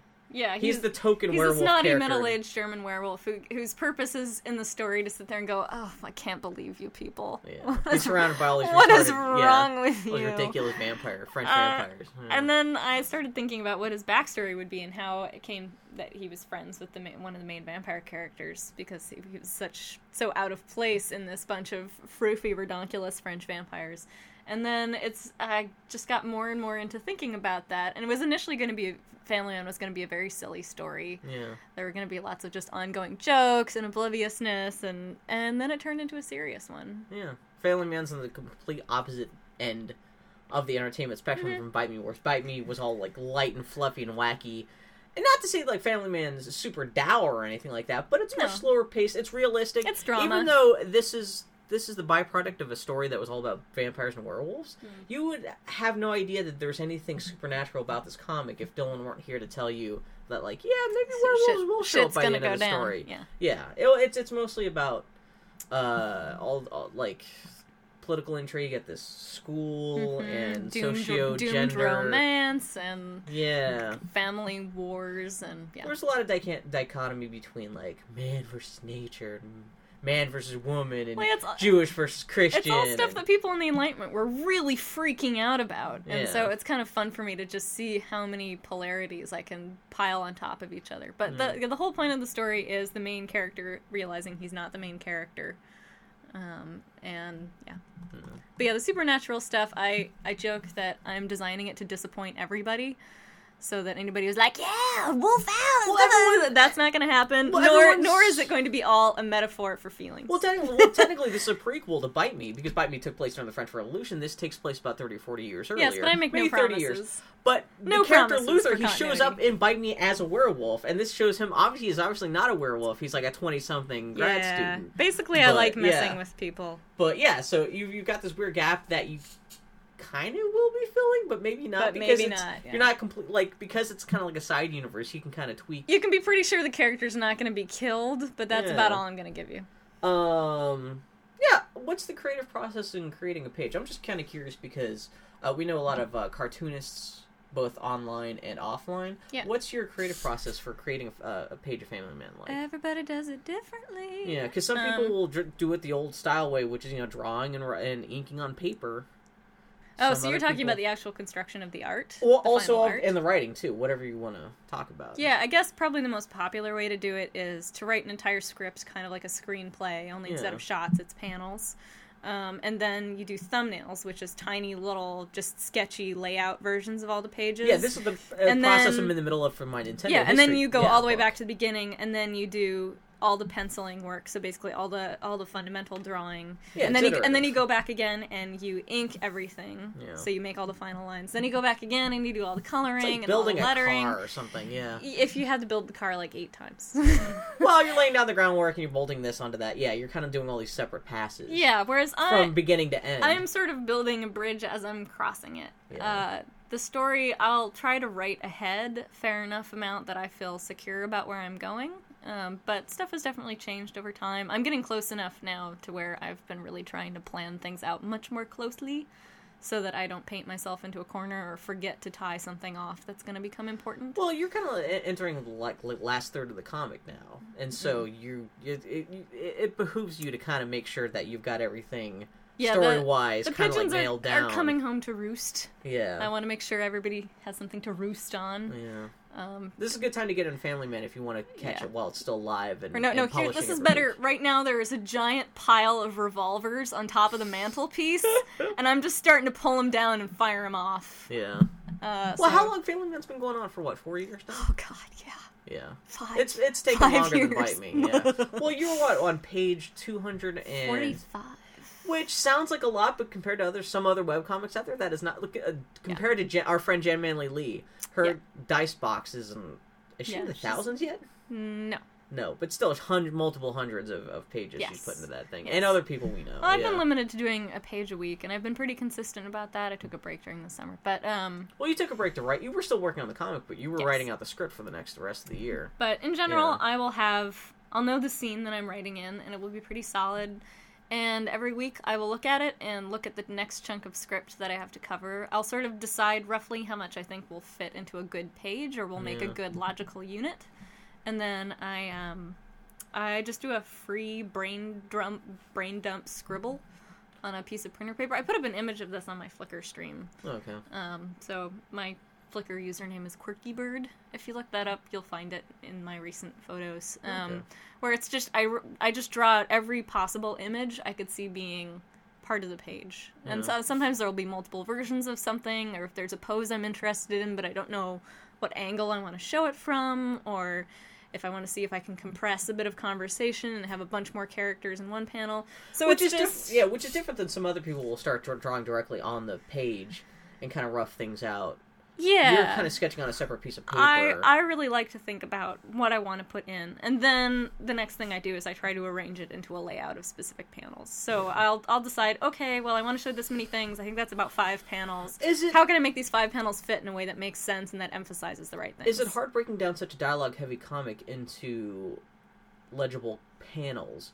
Uh, in that, like, you will still uh, bring across the amount of information you want to bring up, you bring across in that specific without weeks. having just little bobbleheads floating in a sea of text? Yeah, with so much, yeah, with so much text and so much story that you want to knock out in a given week, Mm-hmm. is that a challenge? Getting like getting all that story and all that text onto a page layout that still looks uh, visually appealing. Is that is is, is oh, that a absolutely. huge problem? all yeah, I? I have to be careful to make sure there are enough points of visual interest beyond I am a face making an expression. Well, talking to you about the script, yeah, you you, you tend to run into this thing in writing the script where you sometimes forget that you will have it's a comic. You don't have to have everything explained by characters talking about stuff. Mm. There will be like there's a visual like yeah, there's a whole visual half to the comic that you can also tell a story through with whether it's their costuming Yeah, so I or somebody doing something while they're talking. Yeah. You'll be You hearing get- me you- whining you get a little- about you get how- a little lost in your own head sometimes when it comes to yeah, writing Bill has to put up with me whining. Oh, everybody, nobody will shut up. The characters just keep talking, and then of course I put it on the page, and they're doing things, Yeah. and you see things in the background, or the It's- it's setting. dynamic, the yeah. setting is doing something. So a lot of things happen when you actually start drawing art that don't that just aren't there in the script. Like Yeah.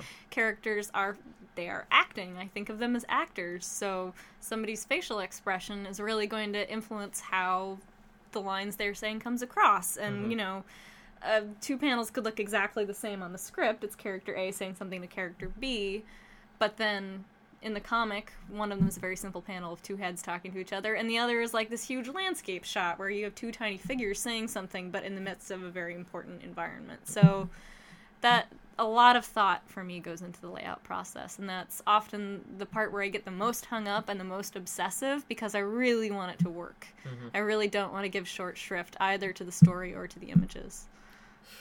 Yeah, so I spent a lot of time there. I've, doing the brain dump thing has freed me up a lot from the terror of having to get it perfectly Doing on the dump? page. Oh, you mean just the, the Yeah, doing a doing a sloppy version, and then Yeah.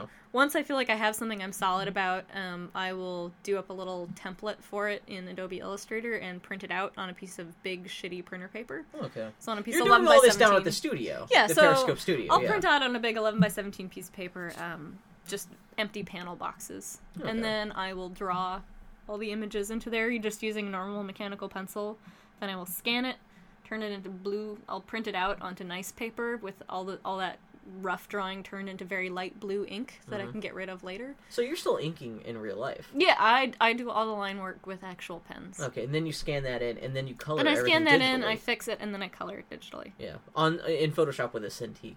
Yes. Which uh, people who don't know, a Cintiq is uh, it's a digital tablet that you draw directly onto the screen Yes. with. It It's the- so nice. it's the Everyone, best. all the comic artists we know, well, at least most of them, we, they have a Cintiq. Yeah. that's how we all draw in color. Uh, mo- uh, most of the stuff that I draw, like everything from my Zelda maps to Doctor Who stuff, all that stuff, the Nintendo book will all be drawn digitally. Mm-hmm. There's no physical versions. Yeah, whereas with Dylan, yeah, you've actually got I have- physical pages. I have a combination yeah, you could sell yeah. pages if you wanted to. Whereas with Yeah, me, they there's won't look no like physical. they won't look like the final ones because they'll just be empty lines. Well, I feel bad because like we do some work for Jasper Fforde, uh, Mm. the British author. Well, he's Welsh, uh, but he's uh, Welsh author. Uh, very he writes a lot of fantasy books, and we do illustrations for his Mm-hmm. and there are no originals to send. I know, in. and he'll be like, "If you, there's an original, you can mail it to me, and I'll hang it on my wall." And I'm We're like, like, "I'm sorry, I just drew this on a computer. There's no Only original send me." pixels. Yeah, and so like we need to sit down and print out some of that stuff and mail it yeah, to we'll him, just so at least he has TIS a hard copy. something nice for him. Yeah. Um. So No, I, I have a combination process, and I like that a lot. Yeah, that's very that's a cool hybrid. Uh, that's kind of what Erica does these days too, right? Mm-hmm. Yeah, where it's uh, I, I don't like working totally digitally. It's harder for me to keep my sense of proportion, and Mm-hmm. it's harder for me to um to feel. This is going to sound so lame. Sound it, it's not as spiritually fulfilling for me yeah. as working on paper is. Like just for me, having that time where I am looking at a physical object and I am making physical lines on it is really I love that feeling. Okay. Like that's for me that is a really just lovely immersive feeling. I don't feel like my face is being microwaved. Um, it's harder for me to be distracted. Uh, there aren't like it limits choice, but it makes those choices much more engaging. I got freaked out last week. I well, I sat down and decided I was going to do big ballpoint uh, pen sketch. Yeah, you used On you, actual Bic physical used paper? to be your uh, your medium. Yeah, it used to be Sharpies and Bic ballpoint uh, ballpoint pens were my that was my medium of choice. Were you trying to do the undo command on paper? Uh, no, last week I started. I forgot I was doing some kind of big sketch, and my hands got re- really tired very quickly because I'm, I'm like with the Cintiq, you need such a light touch to Oh, draw. because you you weren't just I like dragging a plastic pen over a friction-free Yeah, surface. I literally lost some of the muscle development in my hands that I Ha! developed from actually drawing in real life, which is kind of freaky to see. Yeah. Yeah, because well, when I draw in real life, I tend to really grip everything very tightly, so my Yeah. hands would get tired if I'm not used to doing that. Mhm. yeah, I've actually lost. Yeah, my the muscles in my hand have kind of atrophied that in that way a little Wow. bit. Where it's it's yeah, drawing in real life is a little bit harder than, than drawing on the Cintiq now, Yeah. which freaks me out. They think that your hand kind of needs that exercise to keep that shit up. I also like that in real life, um, I at least am forced to make choices more decisively. Like I Yeah. can't, I can't just infinitely go That's back true. and You can't just go like, oh, I can undo this, so or I can fix this later, something cut and paste this. really has to look wonky for me to go in and spend a lot of time digitally correcting it. Oh, okay. Yeah. Um, So yeah, then I color it in Photoshop and then I put it online, and then I put it in a book. how did? Well, you're you're a super smart lady. You had a super thanks. crazy smart education. How does that affect the comic? Because the a comic takes place at a uh, school. Yeah. Like how how did your uh, education at Wesleyan influence the story and setting and everything? The I have read a lot of books. Yeah. You're smart. You, and you're so smart about about shit that it goes way over my head, like this Ovid shit. I don't know what the hell it is. Oh, that's not about being smart though. That's just about being Well, exposed to something. Did like Like the reason why I studied literature in school was not because I thought I'm gonna make a career out of this, was because you know what? A lot of these are really complex and super interesting books, but they would they're going to be really hard to read on my own. okay. So being able to read really important books or really interesting books or really challenging books with the assistance of trained professionals Okay. who then would force me to, you know, write an essay about this or co- explain to me how this story works or how this theme works in the story. It's basically some it, it's narrative boot camp. Yeah. Um, not it's not applied like I wasn't being asked to write fiction, but I was being asked to read great writing and really think about it hard and then defend my positions to my peers. Mhm. So that was great. And having um, the weird little major I had also had a component of history, so we were reading books grouped by era um, and by culture. Jesus. Uh, so it was really fun, um, and it, everything was on a pass-fail basis. But you would get a written evaluation from the professor at the end of the semester. Okay. So you weren't working towards some random letter grade. You were working for the approval of of your you're of your really superiors. Yeah. So unless you wanted somebody who was obviously really wise and educated to be disappointed in you, it, be, it behooved you to really pay attention. Um, so that was great, and it it was an open enough university also that I could take a lot of random classes in other departments and sort of have them count towards my major or do what I would with them. So I got to you know take classes on like ancient Greek history. Why not? You know, it was it was wonderful. You got to, you got to spend what six months uh, abroad in Paris too. Yeah. All a result of Wesleyan. I should have gone to Wesleyan. Holy shit. I spent a lot of time in museums. It was pretty cool. but yeah, like socially, like, uh, d- like, is there anything about your college experience that kind of informed uh, some of your like the right? Because you know the main character of Family Man is this academic an academic, who's kind of wrestling with a miserable academic. yeah, is there any reflection in that? I have a lot of friends who are getting their PhDs or who are in some form of grad school or who work in university administration now or are going to become professors. And man, it is not easy. It's a lot like, well, it's not a lot like, but it's sort of a similar amount of stress to being in show business, Yeah. where there are a lot more people who want to do it than positions exist for. So there's just a lot of competitiveness, a lot of working really hard for very little money. Um, it's you have to really want it. Like that has to be the place for you in the world, or else what are you doing there? Um, and I identify with that as an artist. At the same time, as much as I loved school, and as much as I loved learning and really loved my professors and respected people who would want to make academia their thing, who would want to make learning be their permanent job, um, it was clearly not the right thing for me. Like, Okay. Well, because Luther, the main character in Family Man, he's kind of the odd man out at the school. I mean, partially because he's Jewish and stuff like that. But there is a weird well, no, that's subtext of the comic that isn't so much the someone- problem as he he comes to um, some unpopular conclusions based on his own research, and he stands behind them. And so he goes against sort of the, the fashionable academic thought, and he pays a price where he gets kicked out of school. Um, basically, he writes an atheist thesis. Uh, and that doesn't go down so well in a society where the university is basically uh, an employee of the church and state. So it is. It, it's it's not that closely linked to your.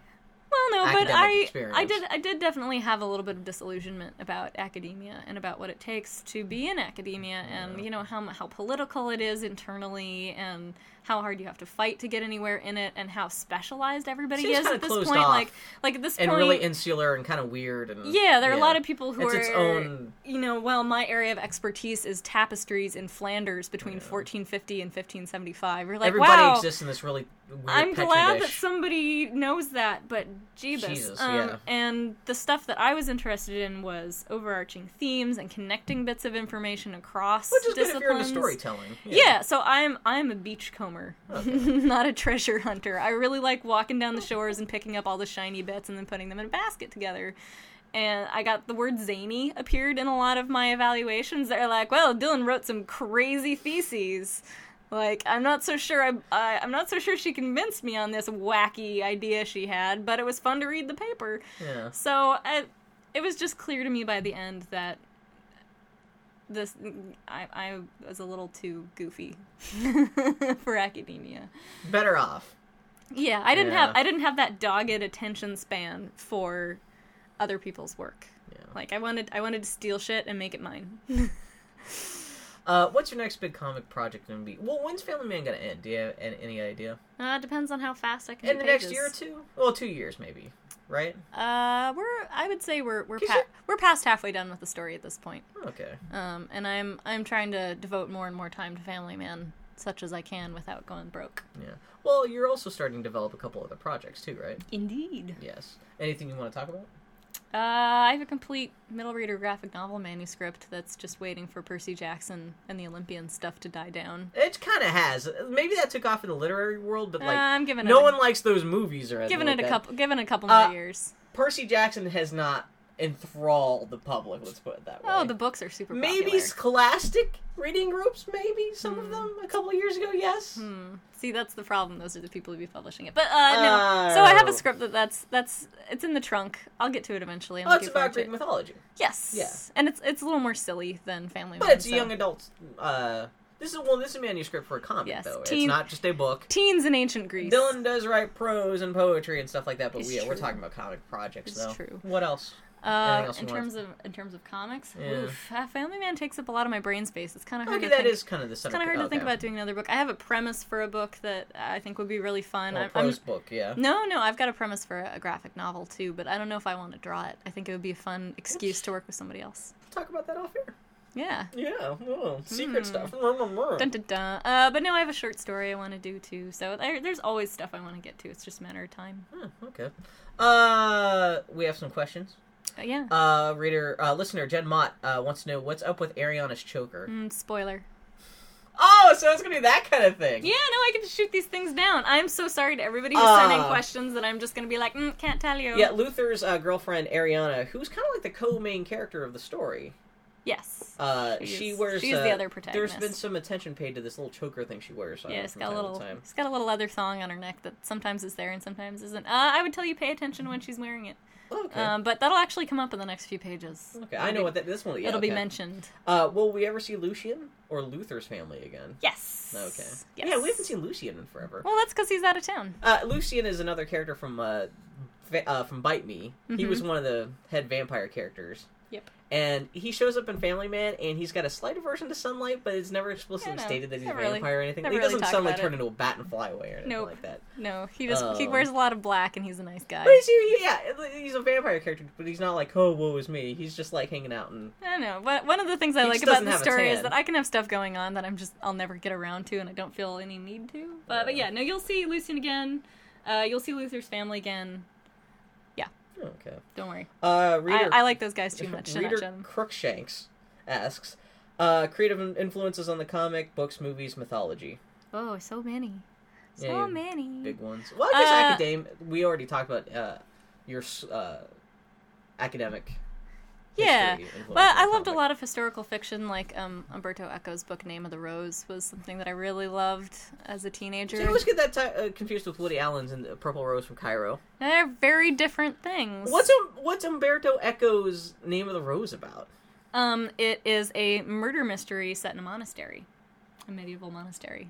I've heard that a lot. That sounds boring as hell, No, it's great. but I've heard people talk about that book a whole lot. It's kind of, okay. it's actually kind of a thriller. Um, Is, Umber- is Umberto was- Eco? was- Is he dead? Is No. he? Oh, he's alive now. Okay. he's not dead. He's Italian. uh, no, he. They did a movie adaptation with Sean Connery, Wow. Wow. uh, which was actually a great adaptation. So. Wow. Uh, yeah, but I loved that book. Um, uh, I yeah. I guess Greek mythology kind of turns into it with all the. Bite Me sort of inadvertently made me belatedly get an education in the 18th century and the Enlightenment. Spending a semester in Paris was really interesting that way too. Yeah. Um, uh, a couple of my close friends studied in Germany, so some of the stuff there became interesting to me. I had heard a lot about the French in- side of the Enlightenment, but nothing about what was happening in Germany. Turns Yeah. out a ton. was uh, Goethe? Goethe. Goethe. Goethe. Goethe. Was he? Is is would he? Is he alive, kicking around the Family Man universe? Uh, I was reading about him last week. He sounds awesome. I know about him because he gets mentioned. He uh, they ta- they talk about him in Little Women, and he sounds awesome. Yeah. You should have him show up in Family Man. Uh huh. I'm just saying. uh, I'm just saying. Uh, no, I haven't read a ton of Goethe. Um, his, his Why is it like we're gonna he would not have been well known by the time uh, during the time that um, Family Man is he was happening. alive though, but he wasn't known. Yeah. yeah. but his first big book, uh, The Sorrows of Young Werther, was I think in the mid 1770s. how do you know that? You claim to know nothing about him, and then you're like, oh yeah, but his first book, blah blah blah. I haven't read a whole ton of him. That's crazy. Um, Um. yeah, uh, in terms of art, though, uh, Carla Speed McNeil's Finder books Yeah, blew, blew my mind. Um, I spent a lot of time looking at Jenn Manley Lee's art for Dicebox. Um, those were those were a big deal for me. I really loved. I loved the combination of a decent amount of realism with just enough cartooniness to make people seem real and They expressive. kind of pop off the page. Yeah. Yeah, and and seem It's heightened reality. yeah, it's like it's about the same level as almost the like the Hernandez, like Jaime Hernandez has almost the same thing too, where there's the slight cartooniness makes them more vibrant. Mm-hmm. Like the problem I have with a lot of contemporary superhero comics is that everybody is drawn in this very photorealistic way, and it makes it harder to get invested in them.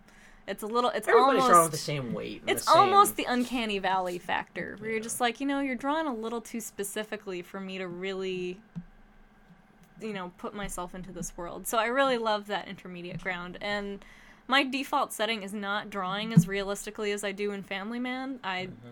i think i'm much more a cartoony designy type person in my genes, but i kind of forced myself to learn how to draw in a more elaborate fashion I also love that you're learning how to draw. Well, you've learned how to draw backgrounds with this comic because Yep. there were ba- there were backgrounds and stuff in Bite Me, but you kind of glossed Yeah. over them. With this Yeah, one, you really had to draw. if You had to draw sp- sprawling moonlit country towns. If you're drawing a period Yeah. piece and you're serious about it, you gotta have some set pieces in there, son. well, one of the things when uh, last time you were in England, you went to Manchester to take a lot of photos of, Mhm, of like, the the library. That's a big thing in Family Man. I, I had found photos of it originally in a book on the world's most beautiful libraries, Hmm. and I started using it as a model for the library that's in Family Man. Mm-hmm. And then I got to visit the actual place, so that's pretty cool. Is that also the same place where they filmed Harry Potter at?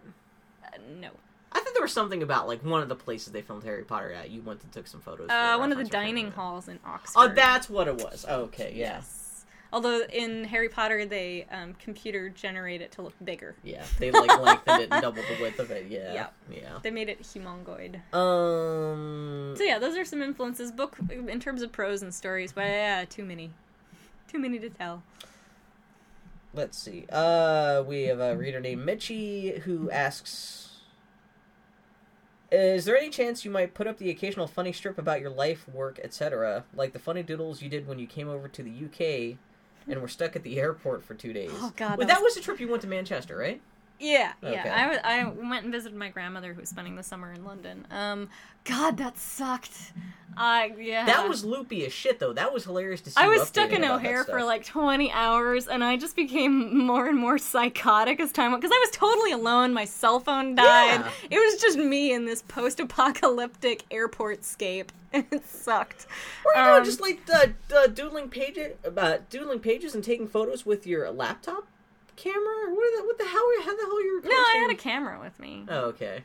Yeah. Yeah, but you were updating the what? That was fucking hilarious. Oh, though. it was the worst. Terrible yeah, for you, I had good my laptop with Wi-Fi, so I put it on. Yeah. Like, yeah, no. So it's just picture of me slowly losing my brains in O'Hare. Yeah, Um, you think you might might do some more autobio? Just like th- that's what happened. To, like our friend Lucy Knisley, she does a lot of autobio stuff. Where she just went on a trip uh, on a boat cruise that sounded horrifying with her grandparents. She's in the middle of drawing a seventy-five page long comic about her horrific experiences on this fucked up cruise liner. yeah. Uh, will you do more stuff like that? Well, no. You're. What am I saying? You're doing one right now. You uh, uh, just took a trip to Hawaii a couple weeks ago. I did. It was the best. And you were in the middle of uh, turning that into a little comic. Indeed, yeah. And if by little you mean like over hundred pages. Yeah, yeah no, I nice. I had a totally Ah. fantastic trip, and I am a total dweeb for plants and animals, and I'd never been anywhere tropical. So basically, Mm-hmm. yeah, you're from Seattle, so yeah, you know. Like, it was a solid week of me just flipping out and going, "Oh my god, it's a gecko!" Uh, so yeah, I brought I brought along a sketchbook just as you know something to do to make Yeah. myself loosen up, to draw some silly drawings of me looking bug-eyed, staring at animals, uh, and it turned out to be really fun. I'm still finishing it up. It was great.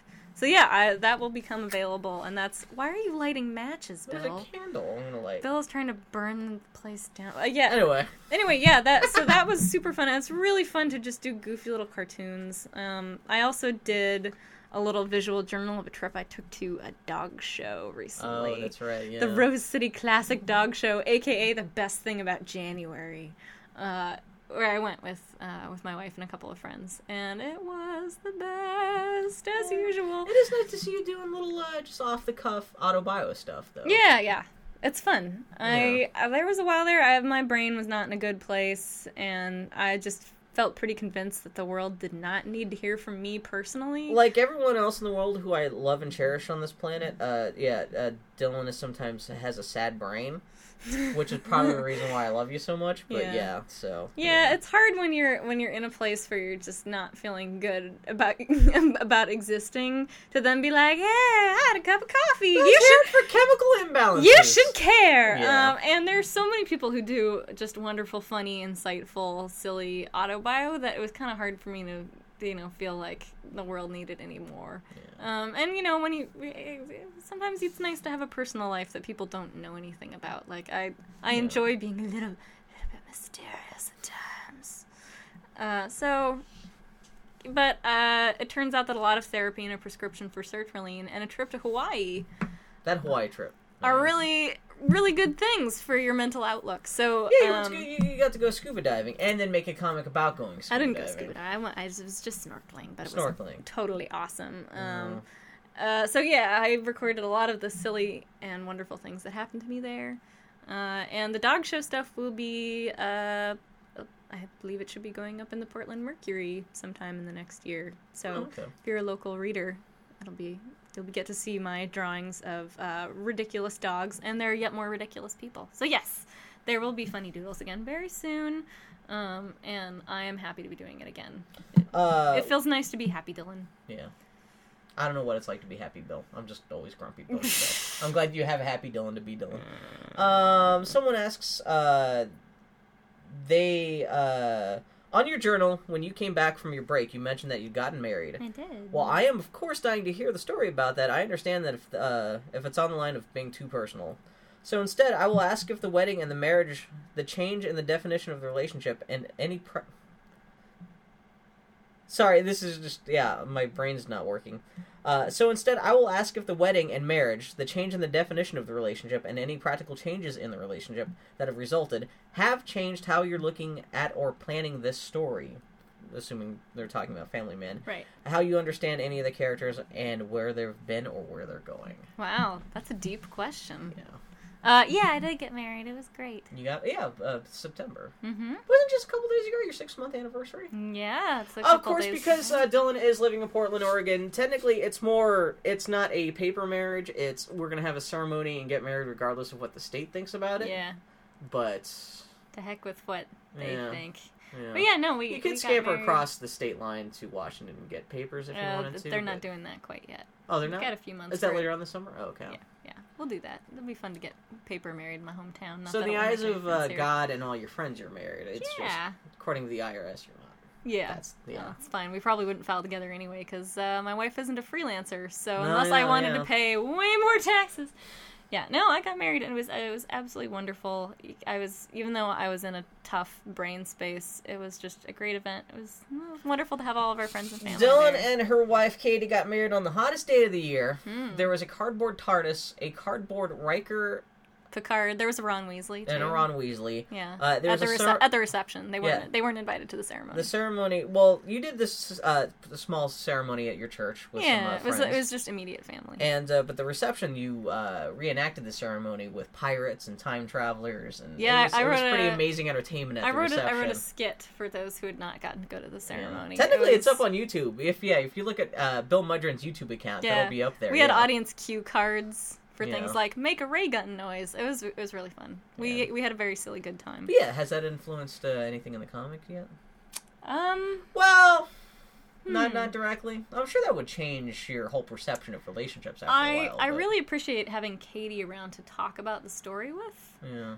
Um, because she has a different perspective from mine or from yours, Bill. I talked to Bill about this story a lot too. Yeah. Every Um, Friday, uh, we're talking about Family Man and, and Nintendo stuff. So yeah, I'm lucky enough to have a wife who's who's really thoughtful about narrative, Mhm. um, and who feels free to be honest with me if she's like that doesn't make sense. yeah. I'll make. Well, she's now." not a quote unquote creative retard like us. Like where she doesn't have like a comic or a she's not writing a book. Although she does uh, have She has a theater background. the work made for hi- yeah exactly yeah. Mhm. But she's she's creative in a different way. That's she doesn't have a web comic. She's not producing something weekly, but she does Mm-hmm. Have a God. Yeah. like creative with a capital C, where it's you know something you could easily see. But Mm-hmm. she does manage a website called uh, Work Made for Hire, which is uh, advice for freelancers, legal advice. How to negotiate How to tough negotiate situations. like how that. to think about the work. so you're she's doing. definitely she understands what's going on with you and Yeah, and she's stuff just started that. consulting too, and being a consulting attorney for creative folks who need a contract read or who want Yeah. advice on how to deal with a situation.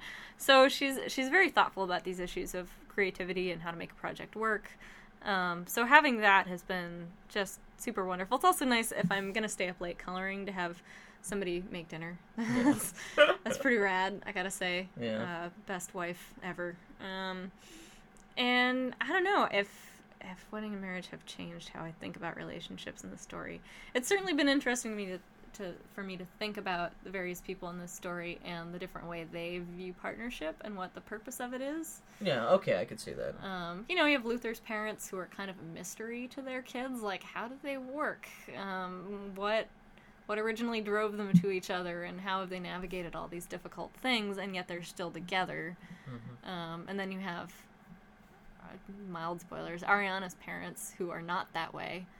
Uh, and then you know you have this burgeoning relationship between Luther and Ariana, and it, it's not clear what it what that relationship is like whether it's just a liaison where you know they make out and then they have some really good conversations or is there something more going on and the two characters aren't really on the same page about it yet Yeah. so it's i enjoy the benefits of a good relationship and that makes bad relationships uh, safely interesting like i'm not i'm not You have to do more research about bad relationships than you have to do about well, good. everybody, well, everybody's yeah. had bad relationships, but I, but I'm not I'm not unloading, or nor am I pining for anything. So it's it's really nice to get to look at these things from from a place of safety, and yeah, I mean, I would I would hope that everybody gets to have a totally great marriage like mine.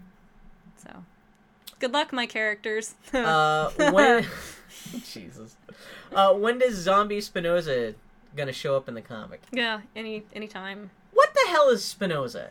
Spinoza gets referenced a couple times in the comics. I've heard the name before. Why is Spinoza important? Uh, Spinoza was a philosopher.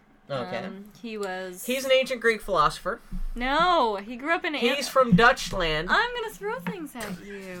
He's a 17th century philosopher. Okay. Um, he grew up in Amsterdam as part of. The, Oh, so yeah, I wasn't wrong. He's no, Dutch. not really. Uh, he was part of the uh, Portuguese Jewish immigrant community. Um, because of uh, political changes in Portugal and Spain, a lot of the Jews fled, um, and a bunch of them ended up in the Northlands. Um, so there are a lot of like Swedish Portuguese Jews and Technically, like. that ties into my Nintendo history book because Portuguese uh, sailors from the 1600s uh, they brought uh, trading cards to Japan. Well, Portugal used to be a very big and very important empire. Not no more. Anyway, about Spinoza. Keep on going. Yeah, so he was um, he was part of the very insular Jewish community there, and uh, he started to think outside the box, and basically ended up getting excommunicated from the Jewish community for Oh, okay. for uh, you know learning Latin, interacting with Gentiles, and then finally one of his young friends was like, "Hey, Spinoza, teacher's pet, what do you really believe in the scriptures? Do you literally believe in them?" And he was like, "Well, if you're gonna ask, no." Okay. And he basically got kicked out, but uh, was sort of famously uh, un unfluffed by it all. Okay. He had a real reputation for being just kind of unfazable. And there's just did there's a nice did record where he's like, okay, if that's the way you want to have it, I guess I'll go do something else. Okay. Um, so he ended up becoming um, Hmm.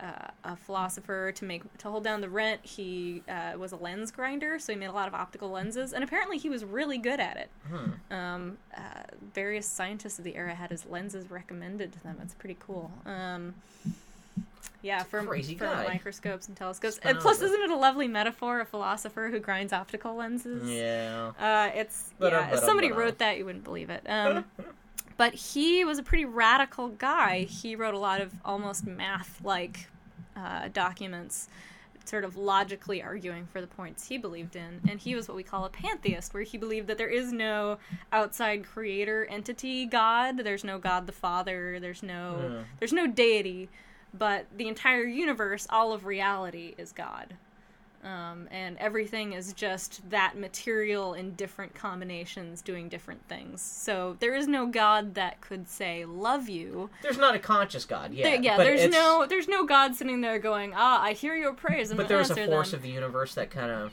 yeah. Well, there Yeah. the universe is its own force, and Yeah. there are different ver- there are different phases and levels of that material, but it's basically all it's all one thing. Everything is God, Pan, Theos, all God. Okay. Um, and uh, the Spinoza guy. Yeah, yeah. So his famous phrase was "God" or "nature," uh, and he just dropped that into the middle of a sentence, and everybody freaked the fuck out. So definitely not not somebody who believed in God as a kind of monarch, um, which when you're living in a monarchic society, is not super popular. Yeah, I can see why that's because you know what, get like an emo- yeah, because the king derives his power from God, and if you're saying that God is not what you think it is, yeah. then yeah. yeah, He was offered a couple of lecture posts, but when he got once he got famous, but he turned them all down because apparently he just he wanted to remain independent. He like ate the same thing. He didn't get day. martyred or anything. No, he actually, and this too is hideously poetic. Uh, he died of lung problems related to inhaling glass dust from being a lens grinder. No, Yep. Yep. Uh, but his stuff was really controversial, and he was, you know, derided both for being a Jew, even though he technically wasn't really a Jew anymore, and he was derided for being an atheist, even though he didn't think of himself as an atheist. Not an atheist in the way that, that they're thinking. Yeah, Yeah, so he really got it both ways. and he's gonna show up as a zombie in this comic. yeah so as kind of a, as a philosopher with a lot of split heritage and um Luther, he, he's the philosopher that my main character Luther is obsessed with. A Yeah, hundred- a hundred, makes a sense. hundred years With after the Luther fact. being a Jew and blah blah. blah yeah, so he sense, writes yeah. his thesis in defense of Spinoza, and this causes a big problem because even a hundred years later, Spinoza was still a pretty Oh yeah, that's controversial figure. Even in the middle of the Enlightenment, when people were starting to really fight against the structure of the church and the state. well. Luther's kind of in the wild in that school too. It's not like he's just like.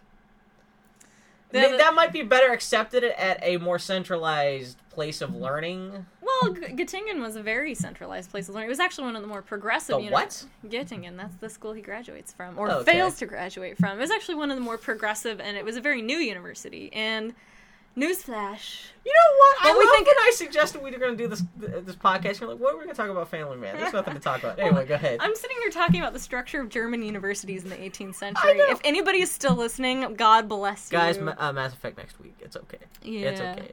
a lot of the things, uh, a lot of the ways that um, universities are organized today in the Yeah. United States, in particular, um, is really comes out of the universities in the German-speaking countries Oh, at really? this time. Okay. hmm Why Germany? Like, why, why, why was that an influence? Uh? Protestant Reformation, um, Mm. because universities used to be basically monasteries Yeah. that were very nepotistic, um, that you basically took on the robe orders like you would as a monk. Like so, it was very much a closed system that wasn't so much dedicated to research and new understanding as it was to being sort of self-sustaining and you know producing Yeah. more academics. But then it, it, it started to become. Um, largely because of Protestantism and because of the many, many different nation states in Germany at the time, started to become sort of an engine of state prosperity. So suddenly it was about getting tuition and about having lecturers who could really pack the seats and about being able to boast, oh, our, our guys are contributing the most to the new fields of knowledge. Okay. We're So you're you're actually like yeah, these schools actually started becoming schools as we know them, rather than just being like these little pocket-sized. Yeah, rather than being basically a variant on priesthood. Yeah. oh, okay. So uh, that unfortunately meant that some forms of intellectual inquiry were edged out, while Yeah. while others were brought to the fore. Like medicine as a serious academic discipline was becoming a really big deal. Um, so Hmm. some things won, something's lost out. But if you have a university that's basically a tool of the state and whose job it is to turn out doctors and lawyers and members of the clergy, it's pretty hard if somebody's sitting there making a big fuss over a purely academic point that's very anti-establishment. Yeah, because So- what you're not you're not necessarily contributing to society. You're just Yeah, kinda- I mean, if you're super famous and people will attend your lectures and pay for it, you Yeah. could kind of get away But with it. But if you're just a guy by himself, just uh, like yelling at the wall, but if you're about some if academic you're point, then half Jewish grad student number 32B and you piss off your academic supervisor, goodbye. You're kinda hanging yourself, Go home. Um, would you finish two pages a week if you could? How much kicks? Oh, how much kick would we readers need to start Uh-huh. to make that happen? I would totally do two pages a week if I could. From experience, I say it's a, it's tough. Just even if you had all the free time and you were being paid to do it, it would. Oh yeah, I mean I could do it. How it many be hours goes into a, a page a week? You would say. Uh, From, it depends on the complexity of the page. I would say Like a anywhere dozen hours. Mm, yeah, that's at the far end. For a really, really complicated page that has a lot Okay. of complex backgrounds and where the coloring is really tough So like and there are a six ton of to six to twelve, maybe. Yeah, somewhere in there. So it's uh, yeah, it takes a lot of time. Well, I guess if you did that twenty four hours, yeah, yeah, yeah, yeah, yeah. It's it, it it would be a full time job. I could totally do it, but it would be a full time job, and I wouldn't have as much time left to self promote.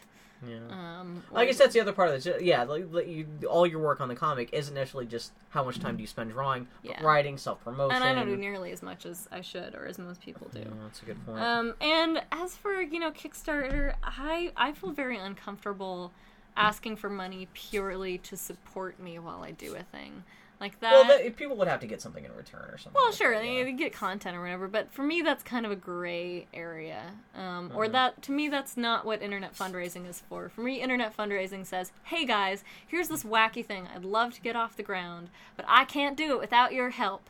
Whereas in this case, eh, You don't want to do the thing. Everyone pay me like like fifteen thousand dollars, and I could just work on my webcomic full time for a year. Yeah. Yeah, I, I wouldn't feel comfortable. Because there's nothing that. like no one's really every, everyone's essentially just giving you money for free, and there's no yeah people aren't really paying for anything other than the vague notion that you don't have to work at your day job for the Yeah. If I mean, if you Which there's nothing inherently wrong with that, but I could see some people would be more comfortable with that. no, but I don't feel I don't feel comfortable making that some sort of contractual understanding between me and my readership because Yeah. you know what? What if I get an amazing job offer tomorrow? Like, hey Dylan, come storyboard a Pixar Yeah. movie, or But I could see if if uh, you hey Dylan, have a book contract. I don't want to suddenly suddenly be like, hey, everybody who gave me fifteen thousand dollars, um, never mind. But I could see if you had a, if, if you had like a boxed package of product, if you like, you could kickstart something for that, and you know Oh, if yeah. you have extra funds left over from that, that I am help. ha- I am happy to sell you guys stuff. yeah. Um, and if you, if you as a reader really want to contribute to me being able to spend more time on Family Man instead of on doing graphics for Nike, uh, please buy a book, buy books for your friends, or uh, I have a donation page now, so you Yeah. can go to the website, click on donate. LutherLevy.com or Dylan Meconis. Yeah, and you can send me some. Don't That money after you know trans fees for the transaction, that money goes straight to me, and I use it for you know exotic things like buying sandwiches. And. Dylan does not spend the money And- on anything. At least with, if, if I were to start a Kickstarter, people would completely be, be completely justified in wondering how much is that going into Bill buying a new Xbox.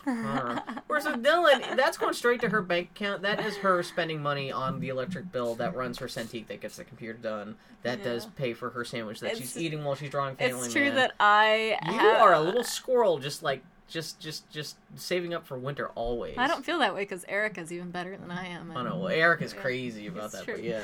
Uh, no, yeah, I my boots have had a giant hole in them this entire winter because I'm too cheap to buy another pair. yeah. Uh, but yeah, that really makes a huge difference to me. Says the like- girl just came back from Hawaii. Yes. Oh, boo, boo, boo. Well, hey, the nice thing is that I'm related to and or married to people with real jobs. I know. I'm just teasing you. I know. I'm just messing with you. Like, yeah. I am a very that, that was like a belated wedding gift from your fa- yes, parents. I yeah. am a very very lucky person that I have people who are able to offer me financial support in my life, but um, self sufficiency is a really big deal as an artist. And Yeah, you you're know, not relying on anyone to get by. Yeah. So, um, yeah, if you really want to contribute and help me out, help me focus more on the comic, Yeah, those buy stuff. I see every single one of those donations. Uh, all those books that you buy make. If you visit me at a convention, convention cash is a huge uh, income source for me when I go to a con. That's a big deal. Well, defray so much of the the cost investment into getting to that con or buying a table at the con. Yeah, Yeah. yeah. So that like it really does make a huge difference. It's it's not like buying a book, a mass market paperback on Amazon at a discount. Uh, That's all.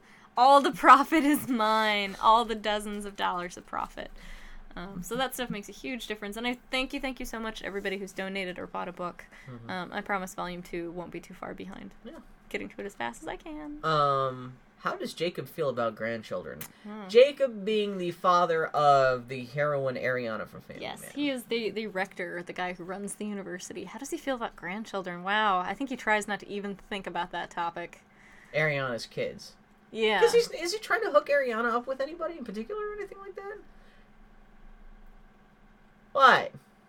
I'm just staring at Bill. Oh, okay. no, I can't say. Okay. Okay. Uh, okay, part of the comic is finding out what the hell is going on with, that with this that character. essentially the answer to that is spoilers. Yes. Um, Yes, but how does he feel about grandchildren? Uh, He'd probably be a pretty good grandfather. Yeah. Well, who who doesn't want to have grandkids eventually? As long as you know, like whoever their kid is dating is, is relatively not stupid. Yeah. Yeah. He's not opposed to the concept. Yeah, but didn't- uh, he has about two seconds to think about anything. so that is not He's high up on his list of about, things. yeah. Uh, might we? Uh, could we see more of Familienwaldstadt? It feels like there's a whole tiny world out there to explore. Yeah, so the university is in a town, uh, a small town in the middle of nowhere. Yeah. Um, I'm assuming Ye- that's not a real town. Familien. n- no, it is not. How It is is it pronounced? Uh, you'd have to ask somebody who speaks better German than I do. Waldstadt. I'm Hungarian. I should almost kind of know some of this. No, it's not genetic, Bill. Uh, yeah, it's it's a little university town, and there had said it used to be um, a Roman legionary fort when Marcus Aurelius was pushing troops towards the Czech Republic, or to the modern, towards the modern day Czech Republic. Uh, apparently, used to be a church town as well because the library is a big converted cathedral. It used to be a seat of political power because there's a big mansion on campus that used to be a baronial mansion, and now it's a university. Yeah, town's got a real history to it. Yeah, so it's it's clearly a place that's been through a bunch of phases, and there are some hints also that it was something before the Romans showed up too. Uh, so yeah, you'll see a little bit more of the town. Um, not a whole ton though, because uh, the real action is the difference between the university and the forest, um, and the town. The town the town operates more like a a character from my past plot in this story than it does one of the most active settings. But you'll hear a little bit more about how people in the town used to interact with a particular culture and Yeah, that becomes a thing. Yeah. Mm-hmm. but uh, you know one of the things is Luther lives in the university and he's a typical he's a typical gown in the town versus gown thing where you can be really oblivious of the place where your school is um, and that Town versus gown. I've never Yeah. heard that before. town and gown relations Totally makes sense. Yeah. yeah, and every college has a very fraught relationship with its location. Even colleges where the town is all about the college and they love it, there I there's could still be some tension there. mm, though. there's Yeah. always a source of conflict Well, there. the town and the school could have two different, even the best relationships. They they have kind of two different agendas. Mm, you know, exactly. They have So- to look out for it themselves. Yeah. hmm and a lot of the money will be in the town too. A lot of the Yeah, there's services, always a little bit wrestling a lot of the services that support the university are there. Um, Yeah. So yeah, you'll see a little bit more of it. You'll see a few more people from the town, uh, but not a whole ton of time because I want to focus on you know the super important. When I went to clown school, there was a lot of problems with that because it was right outside of Detroit, Yeah, right when true. Detroit was going to the toilet. Uh-huh. They were putting all the During money the crack they, epidemic. they thought yeah they, they thought it was either they could spend all the money on fighting the crack epidemic or this clown school and they put all the money into the clown school oh, wrong look, way. look what happened to detroit i can understand and like look at me being a world famous clown right now okay you read the last question because i'm terrible at reading questions Oh, this didn't actually turn into a question because whoever tried to submit it didn't submit Oh, the whole s- question. Uh, I think it's sort of a question about um, I like a year or two ago I I posted just being kind of a little heartsick because I was having a real creative block where I'd had I'd had a few projects fall through that had looked really promising. I had some things that I really wanted to do that I just couldn't get to in time or couldn't complete. Mhm. It was just it was a really frustrating time for me because it, it's a tough time to be a creative person. My brain wasn't helping me out, and then I was having the a lot of recession happened money wasn't get Yeah, like, yeah come a couple things going I had come on. up with a bunch of projects where I was like, "Come on, this totally has commercial appeal." I came up with this so it would have commercial appeal, and people would be like, "Yes, this is totally sellable." Oh, but You- never mind. Well, you've got this thing where most of your biggest projects have been personal projects. You're not a commercial Mm. artist per se. You work at Periscope with a lot of commercial artists and comic creators and stuff. so yeah, I stepped. I stepped. a tension I stepped out onto the ledge and I, I did some projects, or I proposed some projects that I thought had a fairly good shot, and they did, but they still didn't make it. So I was really, I was really frustrated by that, and I didn't feel like anybody was advocating for me, and it was Yeah. just, it was just kind of a crummy position to be in. And it was really, it's really hard to feel connected to storytelling and to imaginary people when you just feel that crappy. Yeah. It's not something you can write through, or that you know. uh, Normally, for me, creative stuff is totally a a, a way of venting off that pressure. But when yeah, there's when there's angst coming from how your creative life is coming. Yeah. Yeah. Then it's like run, run it's like running to the fire escape, but the window's been glued shut, and you're like, Yeah. "Well, what the fuck do I do now?" So it was really, it was really not fun, and I think honestly that's something that virtually every creative person runs into at some point, where Yeah. stuff just isn't working out, and it's just not coming to you naturally because you're trying to force it so hard that it just loses all of its. Yeah. Although you had the bad luck of, like I said, going to bat when the recession was going on. There wasn't a lot of money being thrown at any stuff like that. Yeah. Which is why I want to. Uh, I, I, I want to try to push you towards kind of trying to put some more of that stuff out there again this year. Not to say the economy is like a hell of a lot better, but at least I think things are kind of stabilizing. It's a little bit easier for someone with the niche uh, creative projects to get that stuff off the ground. Yeah. Whereas, like before, like two or three years ago, at the height when things recession really started kicking off, that was yeah, that was Mm. well, just bad it's timing. the creative industries. there are virtually all going through a big shift right now as new distribution. Well, that's the other thing too, because out. like if you're t- trying to talk to publishers about getting your Y young adult novel published, and Mm-hmm. No, yeah, basically- publishing's getting weirded out with like ebooks and shit like that. This Mm. is also weird transitionary time. Nobody Yeah. knows what's going on. Um, So. so. you can have worse worse things to do than to just hunker down and produce more work.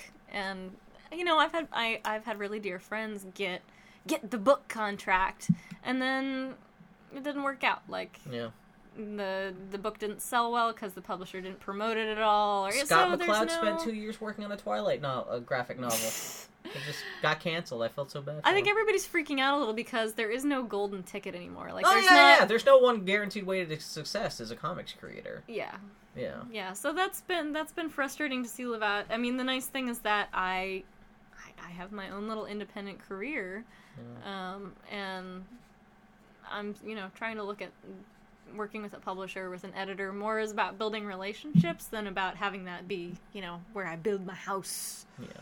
So uh, yeah, it's a really weird time to be trying to make a living as a creative person. You can do it, but you're gonna get bumped around a lot though. But yeah, the the nice thing is that I just emotionally am in kind of a better place, so it's a lot easier for me now to take solace in creative stuff and to get lost in it.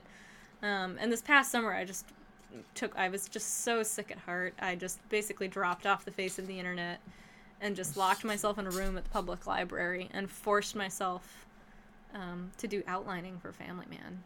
And oh, it was grim. Yeah. it was well, we really. talked a lot during that. It was really hard, and I, I there was a lot of tough work going Well, on there. But man, I am freaking in. out because you weren't producing pages every week, so it didn't feel like you were being productive. But then Yeah. you were taking time off to do some writing, and it, like, yeah, Yeah, you were a- working on the comic, but not in the way that you you were used to. So you had a Yeah. hard time convincing yourself that you were actually getting it. it was an exercise in the value of stepping away. So that is what I did, and I came back feeling much better. Yeah, you did get a lot of work done. It just you went a little stir crazy because you didn't think you were. But yeah, Yeah, but it was good because I just kind of, uh, you know, left. I left all the all the pressured and timed Which- stuff, and I left the social marketplace, and I just sort of, I just spent time with the people who existed for me in the real world, and it was really good to just sort of help that calm me down. yeah. Like I was get I was getting at a point where somebody would put a cute drawing up on Tumblr and it would just murder me because I'd be like, X has fun drawing and draws so good. What's wrong with me? go back to draw I 12 hours for my suck. webcomic that no one likes. Ah, she drew a chinchilla wearing pants. Yeah. My life is meaningless. Why doesn't help that you come over and hang out with me and I'm like, I'm drawing my Mushroom Kingdom map that I'm going to sell for a bazillion dollars and not really make a ton of money, but for a freelance artist, it's kind of a decent amount of money. Oh my god! No, that Oh my god, my Nintendo book, blah blah Here's thing, blah. I don't have any problem with any of the people who I know personally because Oh, it's just. because I know that you're all fuck ups and But no, on the internet You're not wrong, yeah. Everybody well, everybody who's being a professional puts their best face forward. So it's really hard to just be hit with the constant onslaught of doing great new book out on Friday. Yeah. Come to my book signing where you're just like, I want to Got optioned by Cartoon Network. I'm, Yeah, yeah. I want to barf. So J.J. Abrams. that was just a little hard to face when you're in a crummy place, but I feel lots better now. Yeah. So yeah, stories. I'm having fun with them. Like now, now I'm at the point where I'm like, oh, what if X were related to Y, and then that would explain Z, and that's kinda, fun. You can kind of start seeing the, the, the light at the end of the tunnel in, ter- in terms of Family Man. Mm-hmm. You're getting towards the back end of that story, which you've been working on for most of your 20s. Yeah, I'm Which- not. I'm not so worried about screwing it up horribly anymore. Yeah. It just it's just pretty much just ending the story now rather than uh, what am I doing with the story? Oh my god. So yeah, is there anything else you want to talk about Family Man? Oh, uh yeah, there's t- two more questions. Hey, From Katie, one of which yeah. Uh if you were to recast the comic with dinosaurs, which character would be the uh, which dinosaur and why? I do not know enough about dinosaurs to answer that question. You know, like you know, you talk about the one with the little spiny plates with the little club tail. I'm very fond of the Brachiosaurus. Oh, that's the brontosaurus with the weird crest. Yes, The head, yeah. The Apatosaurus with the weird crest. You mean? Shut I know that I'll much. kill you. I'll kill you. I know which dinosaurs don't exist anymore. Triceratops doesn't exist anymore. What do you mean? Yeah. Is he not called Triceratops? No, it turns out that it's a juvenile of another dinosaur. Oh, the, the oh, Triceratops. Oh, I'm thinking of pterodactyl. No, no, really? no, those are those are fine. A pterosaur. Yeah. I'll have to look up on that. I think like you might bull. No, I'm not messing I with you. and, and, and, I am and not as much as I'm saying I think you might be wrong, is I refuse to accept it. I, you are Spinoza telling me that God is nature. I don't like what the fuck. Uh, well, uh, let's just go ahead and say that Ariana's an apatosaur because she's tall. She's got she a is long tall, neck. Um, and uh, what's what's goofy enough to be Luther? He'd be like one of those like little half chicken velociraptors who's just kind of scurrying around, just trying to keep from getting squished by everyone else. Yeah. Are they self He's our our our, our Archaeopteryx, whatever the hell that is. Archaeopteryx with the little Fuck feathers. off! Don't you dare start. Yeah. Uh, You actually pronounced that correctly. How the Jesus? Anyway, uh, yeah, well, let's call uh, Jacob Nolte is a T Rex. yeah, I can see that. Big What's uh, Ariana's mom? lumbering? Uh, oh no, you know what? She she would I definitely. She, she's she's the Velociraptor. Yeah. Okay. Yeah. Yeah. She knows how to open doors. Skulking through. Yeah. uh. Yeah, to Ariana's heart. You'll find out more about that character. I'm looking forward to it because she's she's pretty intense. Uh, was this uh, Rachel who asked? All right then, I am intrigued by her mother's people. Are all women? No, that's Lisa Jonte. Oh, Lisa Jonte. Uh, she's asking about uh the protagonist Ariana. Her family's, her Wow, mother's tribe giant is like spoilers. what? Yeah. What? Which is a spoiler? That's- Did I say spoiler? No. Okay. Uh, Lisa, thank you. I'm, I encourage you to ask questions. I can't tell you. You'll find out. Is gender grouping a general or local lycanthropic trait? Yeah, that is. That's all spoiler stuff. Yep, sorry. That's There's a bunch of women who just showed up in the comic, and it is yeah. yeah. They're they're gonna. That's yeah. part of the point of what's coming up. Uh, they're founding their own competing clown school right outside Yeah. of.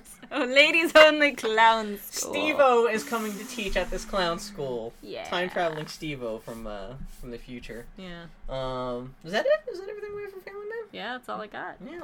Uh, we talked for over two hours about Family Man. Wow, we, We're not about an hour and a half. Yeah, we gotta cut that shit down. Yeah.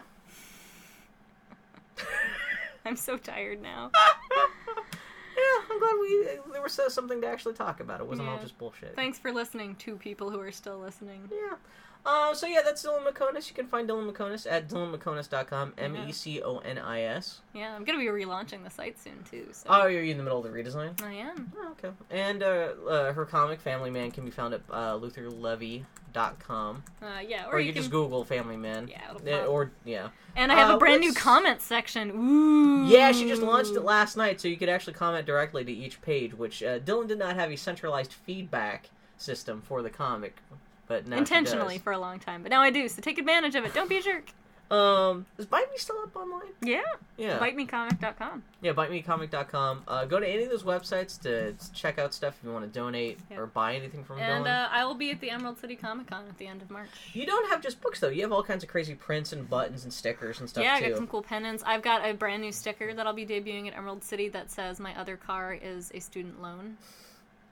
Yeah. You have an Etsy store too, right?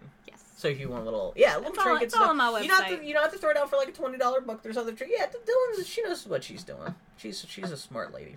Yes. Uh, so yeah, that's uh, Dylan Meconis, Family Man, and this has been the Boy Howdy podcast. Uh, we are at boyhowdy.org.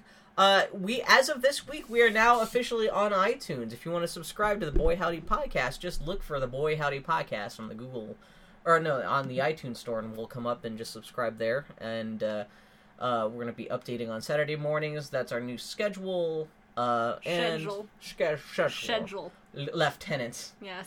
Um, and yeah, uh, we're gonna come back next week with our big Mass Effect 3 spoiler cast. And uh, yeah, we'll see you guys next week. Up where the smoke is all billowed and curled, between pavement and stars is the chimney sweep world. When there's hardly no day, nor hardly no night, there's things off in shadow and off way in light. On the rooftops of London